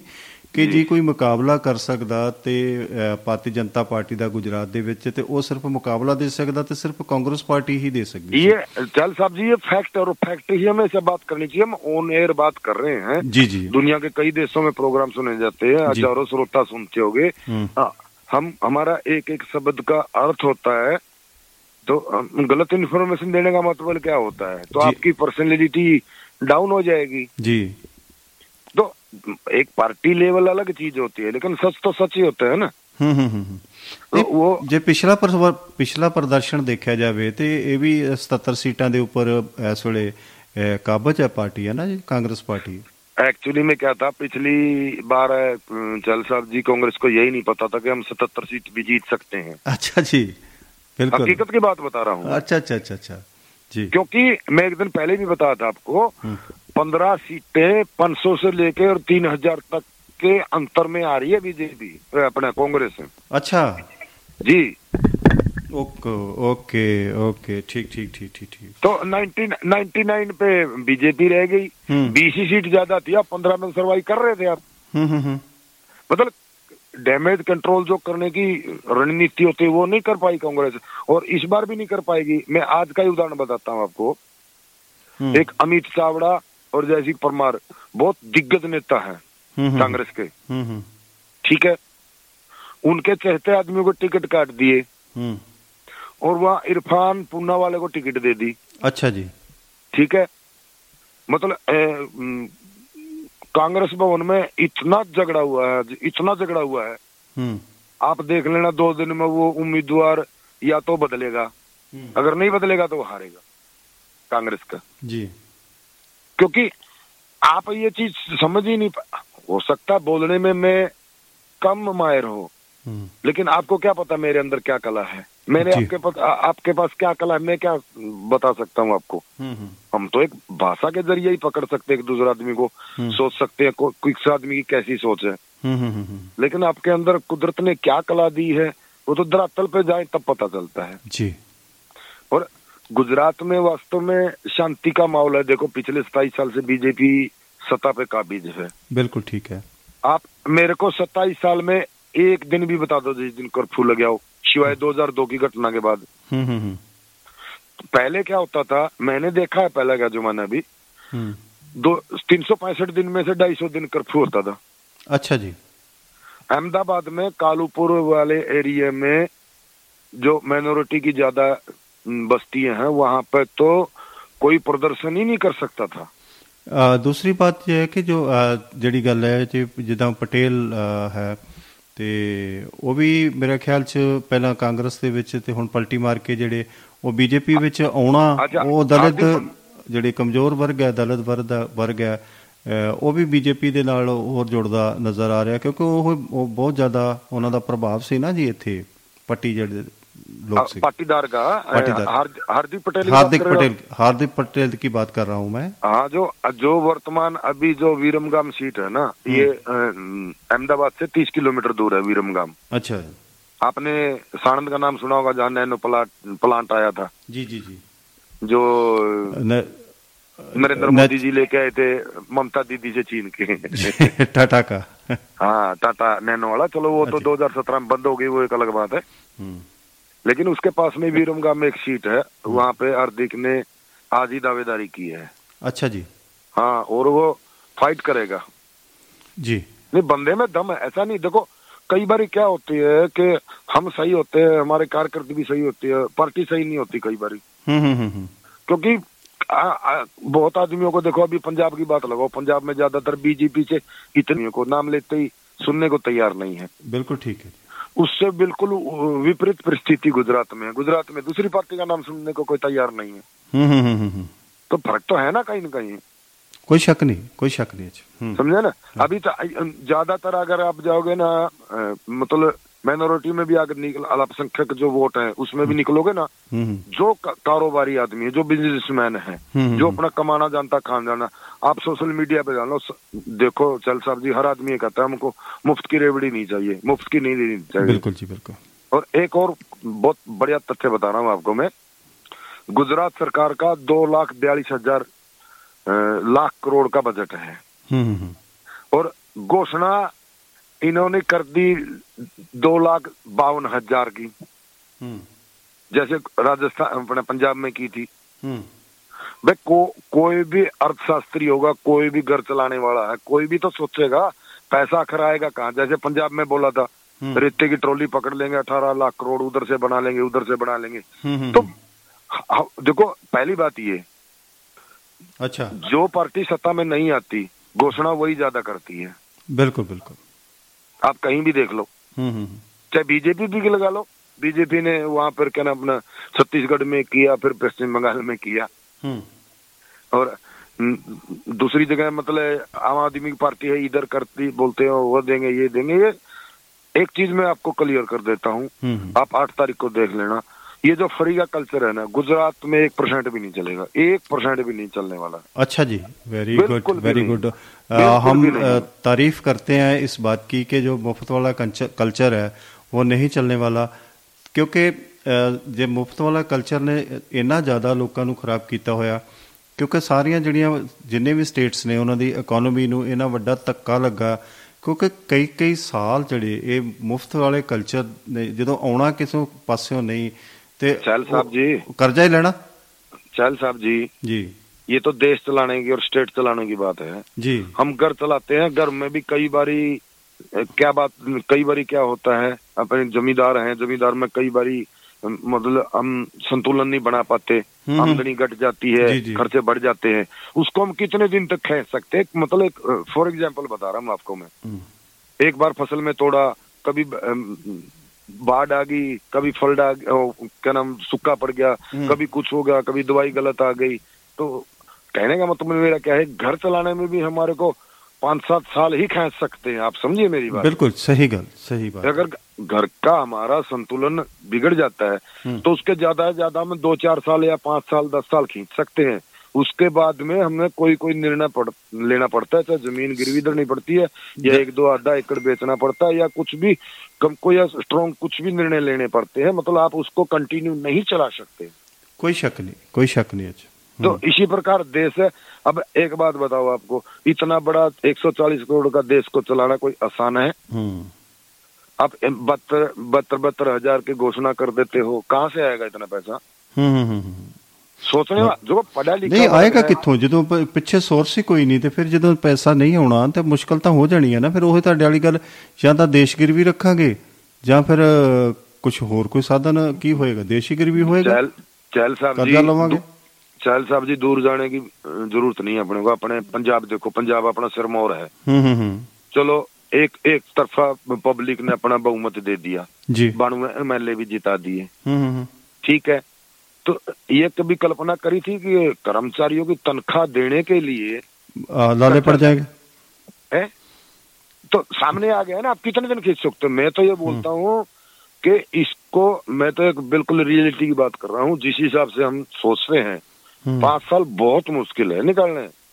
बहुत मुश्किल बहुत मुश्किल। क्योंकि आपने घोषणा इतनी कर दी हद से ज्यादा पूरी नहीं हो सकती कभी भी ਮੇਰੇ ਖਿਆਲ ਯੂ ਟਰਨ ਟਰਨਿੰਗ ਟਰਨ ਰਹੇਗੀ ਕਿਉਂਕਿ ਗੁਜਰਾਤ ਦੀਆਂ ਇਲੈਕਸ਼ਨਾਂ ਤੋਂ ਬਾਅਦ ਮੈਨੂੰ ਅ, ਉਮੀਦ ਤੇ ਹੈ ਕਿ ਇਹਨਾਂ ਨੂੰ ਵਾਪਸ ਜਿਹੜੇ ਫੈਸਲੇ ਕੁਝ ਯੂ ਟਰਨ ਲੈਣੇ ਪੈਣਗੇ ਮੈਨੂੰ ਲੱਗਦਾ ਜੀ ਜੀ और एक बात बताऊं आपको मैं कोई पार्टी की लेवल की बात नहीं कर रहा हम्म, इनको एक चीज का संकेत मिल चुका है आम आदमी पार्टी को वो समझे ना समझे उनकी बात है हम्म देखो भगवत मान जी ने संगरूर सीट खाली करी वहाँ पे सिमरजीत सिंह मान जीत गए मैं एक दिन पहले भी बात करी थी बाई इलेक्शन बाई इलेक्शन कोई भी सरकार का मौजूदा वर्तमान परिस्थितियों में हारना बाई इलेक्शन वो गले की हड्डी बनती है कोई शक नहीं मेरे को पता है मैं एक दिन पहले भी आपसे बात करी थी महसाणा में बाई इलेक्शन में बीजेपी हारी थी जी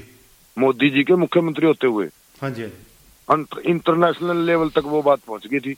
हम्म। फिर दूसरा झटका पंजाब के लिए ये है हम्म, कि एसजीपीसी के अभी इलेक्शन हुए। जी। चाहे किसी भी पार्टियाँ ने चाहे बीबी जागीर कौर को किधर भी खड़ा किया हो ये कि ना किया उसमें कुछ भी किसी की भी भूमिका हो मैं उस पर चर्चा नहीं करना चाहता। वो एक बहस का विषय लंबा बात है। हम्म, लेकिन उसमें अकाली दल का सरवाई करना और उनका चेयरमैन मतलब प्रेसिडेंट बनना दामी साहब का हम्म, हम्म। मैं उनको मुबारकबाद भी देता हूँ और पंजाब के लिए एक अच्छा संकेत है ये ਆ ਬਿਲਕੁਲ ਜੀ ਐਕਚੁਅਲੀ ਅਸਲ ਵਿੱਚ ਕੀ ਹੈਗਾ ਜੀ ਮੈਂ ਕਿਸੇ ਵੀ ਪਾਰਟੀ ਦੀ ਤਰਫਦਾਰੀ ਨਹੀਂ ਕਰਦਾ मैं भी ਪਰ नहीं करता। ਇੱਕ ਅਹ, ਗੱਲ ਮੈਂ ਜ਼ਰੂਰ ਕਵਾਂਗਾ ਕਿ ਹਮੇਸ਼ਾ ਜਿਹੜੀਆਂ ਜਿਹੜੀਆਂ ਸਟੇਟ ਪਾਰਟੀਆਂ ਹੁੰਦੀਆਂ ਨੇ ਜਿਵੇਂ ਸ਼- ਅਹ, ਪੰਜਾਬ ਦੀ ਅਸੀਂ ਗੱਲ ਕਰੀਏ ਕਿ ਸ਼੍ਰੋਮਣੀ ਅਕਾਲੀ ਦਲ ਆ, ਸਿਰਫ ਤੇ ਇੱਕ ਸਟੇਟ ਪਾਰਟੀ ਆ ਜੇ ਅਸੀਂ ਭਾਰਤੀ ਜਨਤਾ ਪਾਰਟੀ ਅਸੀਂ ਕਹੀਏ ਤੇ ਉਹ ਵੀ ਨੈਸ਼ਨਲ ਪਾਰਟੀ ਆ ਜੇ ਅਸੀਂ ਕੇਜਰੀਵਾਲ ਦੀ ਗੱਲ ਕਰੀਏ ਆਮ ਆਦਮੀ ਪਾਰਟੀ ਆ ਤੇ ਉਹ ਵੀ ਨੈਸ਼ਨਲ ਪਾਰਟੀ ਆ ਅਹ, ਕਿਉਂਕਿ ਉਹਦਾ ਵੀ ਮੁੱਖ ਜਿਹੜਾ ਹੈਗਾ ਦਫ਼ਤਰ ਆ ਜਾਂ ਅਹ, ਜਿੱਥੋਂ ਚੱਲੀ ਆ ਉਹ ਅਹ, ਦਿੱਲੀ ਦੇ ਵਿੱਚ ਹੈਗਾ ਤੇ ਜੇ ਅਸੀਂ ਕਾਂਗਰਸ ਦੀ ਗੱਲ ਕਰੀਏ ਤੇ ਉਹ ਵੀ ਅਹ, ਬਾਹਰ ਦੀ ਪਾਰਟੀ ਆ ਜਿਵੇਂ ਸਟੇਟ ਪਾਰਟੀ ਜਿਹੜੀ ਹੁੰਦੀ ਆ ਉਹਦਾ ਸਟਰੋਂਗ ਹੋਣਾ ਬਹੁਤ ਜ਼ਰੂਰੀ ਦੋ- ਆ ਜੇ ਅਹ, ਜਦ ਤੱਕ ਉਹ ਚਲ- ਸਟੇ- ਸਟੇਟ ਪਾਰਟੀ ਜਿਹੜੀ चहल ਹੈ साहब जी चहल साहब जी दोनों बातों में फर्क है हम्म, फ़र्क इसलिए है एक तो आप सत्ता में आए और सत्ता घुमा दो। जी। जैसे एमपी घुमाई हम्म, वो एक अलग चीज़ है। आप स्टेट में हो और कोई भी संस्था के इलेक्शन में आप हारते हो जी। तो इससे बड़ी आपके लिए सबक क्या हो सकता है? बिल्कुल बिल्कुल। उससे ज़्यादा करकरी क्या हो सकती है? क्योंकि अगर पंजाब को सर्वे करना है पंजाब को अगर वर्तमान परिस्थिति से बाहर निकालना है जी। उसके लिए श्रोमणी अकाली दल का मजबूत बूथ होना होना बहुत जरूरी है बहुत जरूरी है नहीं निहायत जरूरी है हाँ बिल्कुल बिल्कुल क्योंकि एक्चुअली मैं किसी- मैं एक मैं, इस, मैं, इस, मैं एक चीज क्लियर कर दूं मैं देखो कोई मैं अकाली दल का कोई सदस्य नहीं हूं नहीं मेरे को कोई वो ਨਹੀਂ मतलब नहीं है ਓਵਰਆਲ ਅਸੀਂ ਜੇ ਐਨਾਲਿਸਿਸ ਕਰ ਰਹੇ ਹਾਂ ਨਾ ਤੇ ਇੱਥੇ ਅਸੀਂ ਕਿਸੇ ਪਾਰਟੀ ਦਾ ਨਹੀਂ ਐਨਾਲਿਸਿਸ ਕਰ ਹਾਂ, ਰਹੇ ਅਸੀਂ ਬਿਲਕੁਲ। ਪੋਲੀਟੀਕਲ ਜੈਸੇ- ਐਨਾਲਿਸਿਸ ਕਰ ਰਹੇ ਹਾਂ ਜੈ- ਜੈਸੇ ਕਿ ਸੱਤਾ ਰਾਜਨੀਤੀ ਦੇ ਵਿੱਚ ਜਿਹੜਾ ਹੈਗਾ ਕਿਸੇ ਦਾ ਬਿਹਤਰ ਹੋਣਾ ਜਾਂ ਕਿਸੇ ਦਾ ਆਪਣਾ ਅਕਸ਼ ਵਿਗੜ ਜਾਣਾ ਜਾਂ ਉਹਨੂੰ ਸੁਧਾਰਨਾ ਉਹਦੀ ਕੀ ਅਹਿਮੀਅਤ ਆ ਕੀ ਭੂਮਿਕਾ ਹੈ ਉਹ ਅਸੀਂ ਗੱਲ ਕਰਾਂਗੇ। ਅਸੀਂ ਸ਼੍ਰੋਮਣੀ ਅਕਾਲੀ ਦਲ ਦੀ ਨਹੀਂ ਗੱਲ ਕਰਦੇ। ਅਸੀਂ ਕਿਸੇ ਵੀ ਰੀਜਨਲ ਪਾਰਟੀ ਦੀ ਗੱਲ ਕਰਾਂਗੇ ਕਿ ਕਿਸੇ ਵੀ ਸਟੇਟ ਦੇ ਵਿੱਚ ਰੀਜਨਲ ਪਾਰਟੀ ਦਾ ਸਟਰੋਂਗ ਹੋਣਾ ਉਹ ਜ਼ਰੂਰੀ ਮੈਂ ਇੱਕ ਐਗਜ਼ਾਮਪਲ ਦੇ ਤੌਰ ਤੇ ਤੁਹਾਨੂੰ ਮੈਂ ਗੱਲ ਕਰਦਾ ਕਿ ਜਿਵੇਂ ਸਾਡੇ ਪੰਜਾਬ ਦੇ ਵਿੱਚ ਖੰਡ ਮਿੱਲਾਂ ਦੀ ਅਸੀਂ ਗੱਲ ਕਰੀਏ। जी ਸਾਡੀਆਂ ਪ੍ਰਾਈਵੇਟ ਖੰਡ ਮਿੱਲਾਂ ਨੇ। ਜੇ ਸਰਕਾਰੀ ਕਹਿੰਦੇ ਨੇ ਕਿ ਸਰਕਾਰੀ ਮਿੱਲਾਂ ਦੀ ਜਿਹੜੀ ਉਹ ਪੜਾਈ ਘੱਟ ਹੈ ਜੀ ਉਹ ਪੈਸਾ ਥੋੜਾ ਲੇਟ ਦਿੰਦੀਆਂ ਨੇ। ਪਰ ਸਰਕਾਰੀ ਜਿਹੜੀਆਂ ਮਿੱਲਾਂ ਨੇ ਉਹ ਉਹ ਹੈ ਨੇ ਤਾਂ ਜਿਹੜੀਆਂ ਦੂਸਰੀਆਂ ਪ੍ਰਾਈਵੇਟ ਮਿੱਲਾਂ ਨੇ ਉਹ ਅ, ਜ਼ਿਮੀਂਦਾਰ ਨੂੰ ਕੁਝ ਦਿੰਦੀਆਂ ਨੇ ਜਾਂ ਉਹਨਾਂ ਨੂੰ ਥੋੜਾ ਬਹੁਤਾ ਖਤਰਾ ਹੈ। ਜਦ ਅੱਜ ਅਸੀਂ ਟੋਟਲ ਪ੍ਰਾਈਵੇਟਾਈਜ਼ ਹੋ ਜਾਵੇ, ਤੇ ਮੇਰੇ ਖਿਆਲ ਜ਼ਿਮੀਂਦਾਰ ਦੇ ਪੱਲੇ ਹੀ ਕੁਝ ਨਾ ਪਵੇਗਾ। ਜੇ ਇਵੇਂ ਹੀ ਅਸੀਂ ਗੱਲ ਕਰੀਏ ਕਿ ਸਟੇਟ ਦੀ ਜਿਹੜੀ ਲੋਕ ਨੇ, ਜੇ ਸਟੇਟ ਸਟੇਟ ਪਾਰਟੀ ਹੈ, ਰੀਜਨਲ ਪਾਰਟੀ ਹੈ, ਜੇ ਉਹ ਬਿਲਕੁਲ ਆਪਣਾ ਉਹ ਸਰੈਂਡਰ ਕਰ ਜਾਵੇ ਤੇ ਬਾਅਦ ਦੀਆਂ ਪਾਰਟੀਆਂ ਤਾਂ ਉਸ ਸਟੇਟ ਨੂੰ ਬਿਲਕੁਲ ਸਟ- ਕਿਉਂਕਿ ਸਟੇਟ ਪਾਰਟੀ ਨੂੰ ਤਾਂ ਸਟੇਟ ਦੇ ਜਿਹੜੇ ਹ- ਹੱਕ ਨੇ ਜਾਂ ਹਿੱਤ ਨੇ, ਉਹ ਜ਼ਰੂਰੀ ਲੱਗਦੇ ਨੇ। ਕਿਉਂਕਿ ਉਹ ਲੋਕਾਂ ਦੀ ਪਾਰਟੀ ਆ ਲੋਕਾਂ ਦੇ ਵਿੱਚ ਵਿਚਰੀ ਆ ਲੋਕਾਂ ਵਿੱਚ ਹੀ ਉਹ ਹੈ ਜੀ ਬਾਅਦ ਦੀ ਜਿਹੜੀਆਂ ਪਾਰਟੀਆਂ ਨੇ ਉਹਨਾਂ ਨੂੰ ਇੰਨਾ ਹਿੱਤ ਨਹੀਂ ਹੁੰਦਾ ਸਟੇਟ ਪਾ- ਸਟੇਟ ਦੇ ਨਾਲ ਜਿੰਨਾ ਸਟੇਟ ਪਾਰਟੀ ਨੂੰ ਹਿੱਤ ਦੇਖੋ, ਜਗਾਉਣਾ ਪੈਂਦਾ ਜੀ चहल साहब जी आ, हम पे तो धरातल की बात करते हैं मतलब जमींदार को आम जमींदार को शायद इन चीजों का ज्ञान भी नहीं होता क्योंकि अम, वो इन चीजों में जो है, कोई भी स्टेट के लिए या देश के लिए इन्वेस्टमेंट बहुत जरूरी है जी और आपके सात आठ महीने में मतलब आप क्या आंकड़े दे सकते हैं? किन पंजाब में कितना इन्वेस्टमेंट आया है? बिल्कुल। और आप बात कर रहे हैं जो बादल सरकार में अ, क्या नाम है अपना लाइट के ये जो क्या बोलते हैं इसको थर्मल प्लांट जी जी जी। उसको बंद करने की बात कर रहे हैं। अरे एक आदमी ने लगा दिया एक पार्टी ने लगा दिया। बंद कैसे कर सकते हैं उसको? नहीं पब्लिक को कितने दिन आप मूर्ख वो बना देखो सकते हो ਥਰਮਲ ਪਲਾਂਟ ਦੀ ਬਾਤ ਅ, ਗੱਲ ਕਰੀਏ ਜੀ ਉਹ ਗੱਲ ਕਰੀਏ ਬਿਜਲੀ ਸਮਝੌਤਿਆਂ ਦੀ ਜੇ ਅਸੀਂ ਗੱਲ ਕਰੀਏ ਅ, ਇੱਥੇ ਸਾਡੇ ਅ, ਸ਼ਹਿਰਾਂ ਦੇ ਵਿੱਚ ਲੋਕਲ ਟਰਾਂਸਪੋਰਟ ਵਾਸਤੇ ਸ- ਇੰਨੀਆਂ ਇੰਨੀ ਇਨਵੈਸਟਮੈਂਟ ਕੀਤੀ ਸੀਗੀ ਇੰਨੇ ਪੈਸੇ ਖਰਚੇ ਸੀਗੇ ਇਹਨਾਂ ਸਾਰੀਆਂ ਬੱਸਾਂ ਜਿਹੜੀਆਂ ਕਬਾੜ ਕਰ ਦਿੱਤੀਆਂ ਫਿਰ ਅਕਸਰ ਉਹਨਾਂ ਨੂੰ ਚਲਾਉਣੀਆਂ ਪਈਆਂ ਜਿਹੜੀ ਉਹਨਾਂ ਨੇ ਐਕਸਾਈਜ਼ ਪਾਲਿਸੀ ਬਣਾਈ ਸੀ ਅ, ਅ, ਭਾਰਤੀ ਜਨਤਾ ਪਾਰਟੀ ਔਰ ਸ਼੍ਰੋਮਣੀ ਅਕਾਲੀ ਦਲ ਨੇ ਬਹੁਤ ਵਧੀਆ ਪੰਜਾਬ ਦੇ ਹਿੱਤ ਵਿੱਚ ਸੀਗੀ ਉਹਨਾਂ ਨੂੰ ਬੰਦ ਕਰਕੇ ਦੂਸਰਾ ਕੀਤਾ ਫਿਰ ਕਾਂਗਰਸ ਸਰਕਾਰ ਨੂੰ ਉੱਥੇ ਪਿੱਛੇ ਉਸ ਉਸੇ ਹੀ ਚੀਜ਼ਾਂ ਦੇ ਉੱਤੇ ਆਉਣਾ ਪਿਆ। ਹੁਣ ਫਿਰ ਉਹ ਲੋਕਲ ਬੱਸਾਂ ਜਿਹੜੀਆਂ ਫਿਰ ਚਲਾਉਣੀਆਂ ਪਈਆਂ। ਮਤਲਬ ਗੱਲ ਇਸ ਤਰ੍ਹਾਂ ਹੈ ਕਿ ਇਹਨਾਂ ਨੁਕਸਾਨ ਕਰਾਉਣਾ ਦੇਸ਼ ਦਾ ਸਿਰਫ ਇੱਕ ਕੇ ਵਿਰੋਧਤਾ ਕਰਨੀ ਹੈ ਜੀ। कहने का मतलब कहने का मतलब चैल साहब क्या है कि जो बॉर्डर स्टेट होते हैं ना उसको उसकी एक्स्ट्रा जिम्मेदारी होती है एक्स्ट्रा जिम्मेदारी बिल्कुल बिल्कुल जी जैसे हरियाणा है एमपी है बिहार है वहाँ ये चीजें की जरूरत नहीं है जैसे गुजरात है राजस्थान है पंजाब है इत, इतनी बड़ी क- क- बहुत बड़ी जो बाउंड्री लगती है। अभी आप गुजरात की बात करो 1600 किलोमीटर का समुद्री किनारा है। जी। 1600 किलोमीटर समुद्री किनारा मायने रखता है चल साहब जी। जी। और इत, इतने ड्रग्स पकड़ना वो पकड़ना इतना बड़ा नेटवर्क पंजाब से अपने कितना बड़ा है। जी। और अभी आपकी जानकारी के लिए बताऊँ करीबन करीबन चार चार करोड़ बानवे लाख मतदाता है गुजरात में। चार करोड़ बल्ले क्या कहने क्या कहने? जी जी जी जी जी। समझ गए आप आकलन करके देखो आप संतुलन करके देखो हर चीज़ में बिठाओ। मतलब पंजाब कहीं भी नहीं ठहरता इन चीज़ों में। जीडीपी में देखो कम से कम भी बारह परसेंट गुजरात का हिस्सा है। अच्छा। आप तथ्यों को तथ्यों को नकार नहीं सकते हो। जी बिल्कुल बिल्कुल। कहने का मेरा मतलब है आप नहीं मानेंगे दूसरा कोई नहीं मानेगा। लेकिन सच तो सच है ना। वो तो सूरज जब चढ़ेगा कोई कहेगा अंधेरा है तो वो कौन मानेगा? प्रकाश सिंह बादल की बात कर रहा हूँ मैं। जी। मैं उनकी दिल से रिस्पेक्ट रिस्पेक्ट करता हूँ। पहले भी पह- पहले पहले पहले भी मैं आपको कहा था प्रकाश सिंह बड़े बादल साहब अपने आप में यूनिवर्सिटी हैं। कोई शक नहीं। वो कोई छोटी चीज नहीं है बिल्कुल जी लेकिन कोई भी इंसान के ऊपर उतार चढ़ाव आते हैं जो इन चीजों से निकला हुआ आते हैं वो विचलित नहीं होता समय लग सकता है लेकिन आज नहीं कल समूह श्रोमणी अकाली दल बिल्कुल अ, बिल्कुल मुकाबला करेगा और श्रोम पंजाब में श्रोमणी अकाली दल ही मुकाबला कर सकता है बिल्कुल। दूसरी पार्टी नहीं कर सकती ਕੋਈ ਸ਼ੱਕ ਨਹੀਂ ਅ, ਦੋਸਤੋ ਗ- ਸਤਪਾਲ ਗਿਰੀ ਗੋਸਵਾਮੀ ਜੀ ਸਾਡੇ ਨਾਲ ਅ, ਜੁੜੇ ਨੇ ਤੇ ਗੁਜਰਾਤ ਤੋਂ ਸਿੱਧੀ ਗੱਲਬਾਤ ਕਰ ਰਹੀ ਹੈ। ਸੋ ਗੁਜਰਾਤ ਦੇ ਇਲੈਕਸ਼ਨ ਬਾਰੇ, ਗੁਜਰਾਤ ਦੀ ਸਥਿਤੀ ਬਾਰੇ ਮੌਜੂਦਾ ਉਹ ਕੋਈ ਤੁਸੀਂ ਸਮਾਜਿਕ, ਸਧਾਰਨ, ਰਾਜਨੀਤਿਕ ਸਥਿਤੀ ਬਾਰੇ ਤੁਸੀਂ ਉਹਨਾਂ ਨਾਲ ਕੋਈ ਗੱਲਬਾਤ ਕਰਨੀ ਚਾਹੋ, ਤੇ ਦੋਸਤੋ 5-7 ਮਿੰਟ ਦਾ ਸਮਾਂ ਸਾਡੇ ਕੋਲ ਹੈਗਾ। ਤੁਸੀਂ ਜੁੜ ਸਕਦੇ ਹੋ ਸਤਪਾਲ ਗਿਰੀ ਗੋਸਵਾਮੀ ਜੀ ਔਨਰ ਨੇ। ਤੇ ਤੁਸੀਂ ਕੋਈ ਵੀ ਸਵਾਲ ਜਿਹੜਾ ਗੁਜਰਾਤ ਦੀ ਰਾਜਨੀਤੀ ਤੇ ਮੌਜੂਦਾ ਰਾਜਨੀਤੀ ਦੇ ਉੱਪਰ ਤੁਸੀਂ ਉਹਨਾਂ ਦੇ ਨਾਲ ਸਵਾਲ ਜਵਾਬ ਕਰ ਸਕਦੇ ਹੋ ਸੋ ਜਾਣਕਾਰੀ ਲੈ ਸਕਦੇ ਹੋ ਕਈ ਸ- ਕਈ ਸਵਾਲ ਜਿਹੜੇ ਨੇ ਉਹ ਮੇਰੇ ਜ਼ਿਹਨ ਵਿੱਚ ਵੀ ਨਹੀਂ ਆ ਸਕਦੇ ਤੁਸੀਂ ਜੇ ਸੁਣ ਰਹੇ ਹੋ ਤੇ ਤੁਸੀਂ ਸਤਪਾਲ ਗਿਰੀ बिल- ਗੋਸਵਾਮੀ ਜੀ ਨਾਲ ਰਾਬਤਾ ਕਾਇਮ बिल्कुल ਕਰ बिल्कुल को, मैं- स्वागत है कोई भी सवाल करो ज, जैसा भी हम टूटे फूटे हैं कोई विश्लेषक नहीं है मैं तो एक जमींदार का पुत हूँ लेकिन ज, जैसा भी होगा सच होगा जो जितना भी जानते हैं उतना सच बताएंगे क्योंकि हाँ। मैं तो एक वि- विश्लेषक तो नहीं हूँ ना हाँ कुछ बातें ऐसी होती है कि जो मेरे जहन में नहीं इमीडिएटली जब मैं मैंने माइक पकड़ा हुआ मैं बात कर रहा हूँ मेरे दिमाग में वो बात कई बार कोई सवाल नहीं आएगा जो सुन रहा होगा उसके दिमाग में कोई ना कोई ऐसा क्वेश्चन उठेगा। प्रोग्राम प्रोग्राम सुनने का और उसका आनंद लेने का मज़ा तब ही है जब कटाक्ष होता है मिठास में। हाँ बिल्कुल बिल्कुल बिल्कुल। श्रोते सवाल मैं तो देखो कभी भी नहीं छोड़ता आपको बराड़ साहब को भी नहीं छोड़ता भूपेंद्र भाई जी को भी नहीं छोड़ता। मैं सवाल पूछता ही रहता हूँ। और अच्छी बात अच्छी बात है। क्योंकि हो सकता है मेरे जहन में वो चीज़ें उनके नहीं हो उनके वो मेरे नहीं हो। हम्म, तो हम्म, जो वर्तमान परिस्थिति के हर रोज की घटना है दिन प्रतिदिन की हम्म, वो वो जानकार है जैसे बराड़ साहब है बहुत बढ़िया विश्लेषक हैं। हम्म, और कि कोई भी पक्ष नहीं लेते वो। बिल्कुल नहीं। मैं तो बहुत रिस्पेक्ट करता हूँ उनका। हालाँकि देखो कि वो बहुत बड़े अहदे पे बैठे हुए हैं श्रोमणी अकाली दल के बहुत बड़े अहदे पे बैठे हुए हैं। लेकिन वो बात जब करते हैं तो बिल्कुल बैलेंस रख के बात करते हैं जो उनका कोई पक्ष नहीं लेते। एक पक्ष नहीं लेते जो सच्चाई होती है उसकी बात करते हैं। बिशला साहब जी हैं बराड़ साहब जी हैं। आदमी का व्यक्तित्व तो तभी मालूम पड़ता है। आ, अपने मुँह मीठा करो मेरी अपने आप बड़ाई करूँ वो नहीं होती। जो श्रोता कहेंगे वो सच होती है।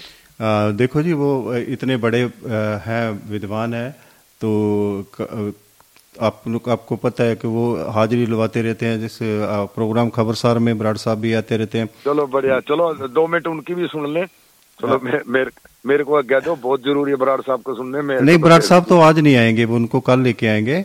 मैं बात कर रहा हूँ कि वो भी आते रहते हैं बड़ी अच्छी पकड़ है उनकी। तो जो हमारा प्रोग्राम खबरसार है वो सुनते भी हैं।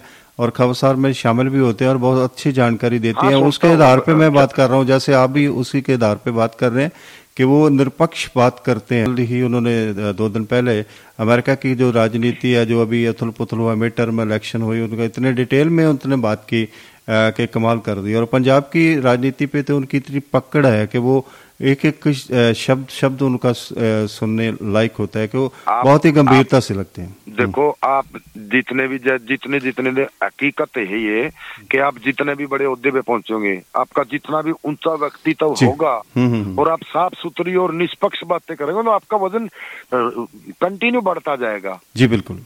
क्योंकि ऐसा है कि हमारे जो हम्म, आप कि, आप किसी की चाटुकारी चाटुकारिता करके आप किसी को एक बार खुश तो कर सकते हैं। जी बिल्कुल। लेकिन लंबे नहीं चल सकते।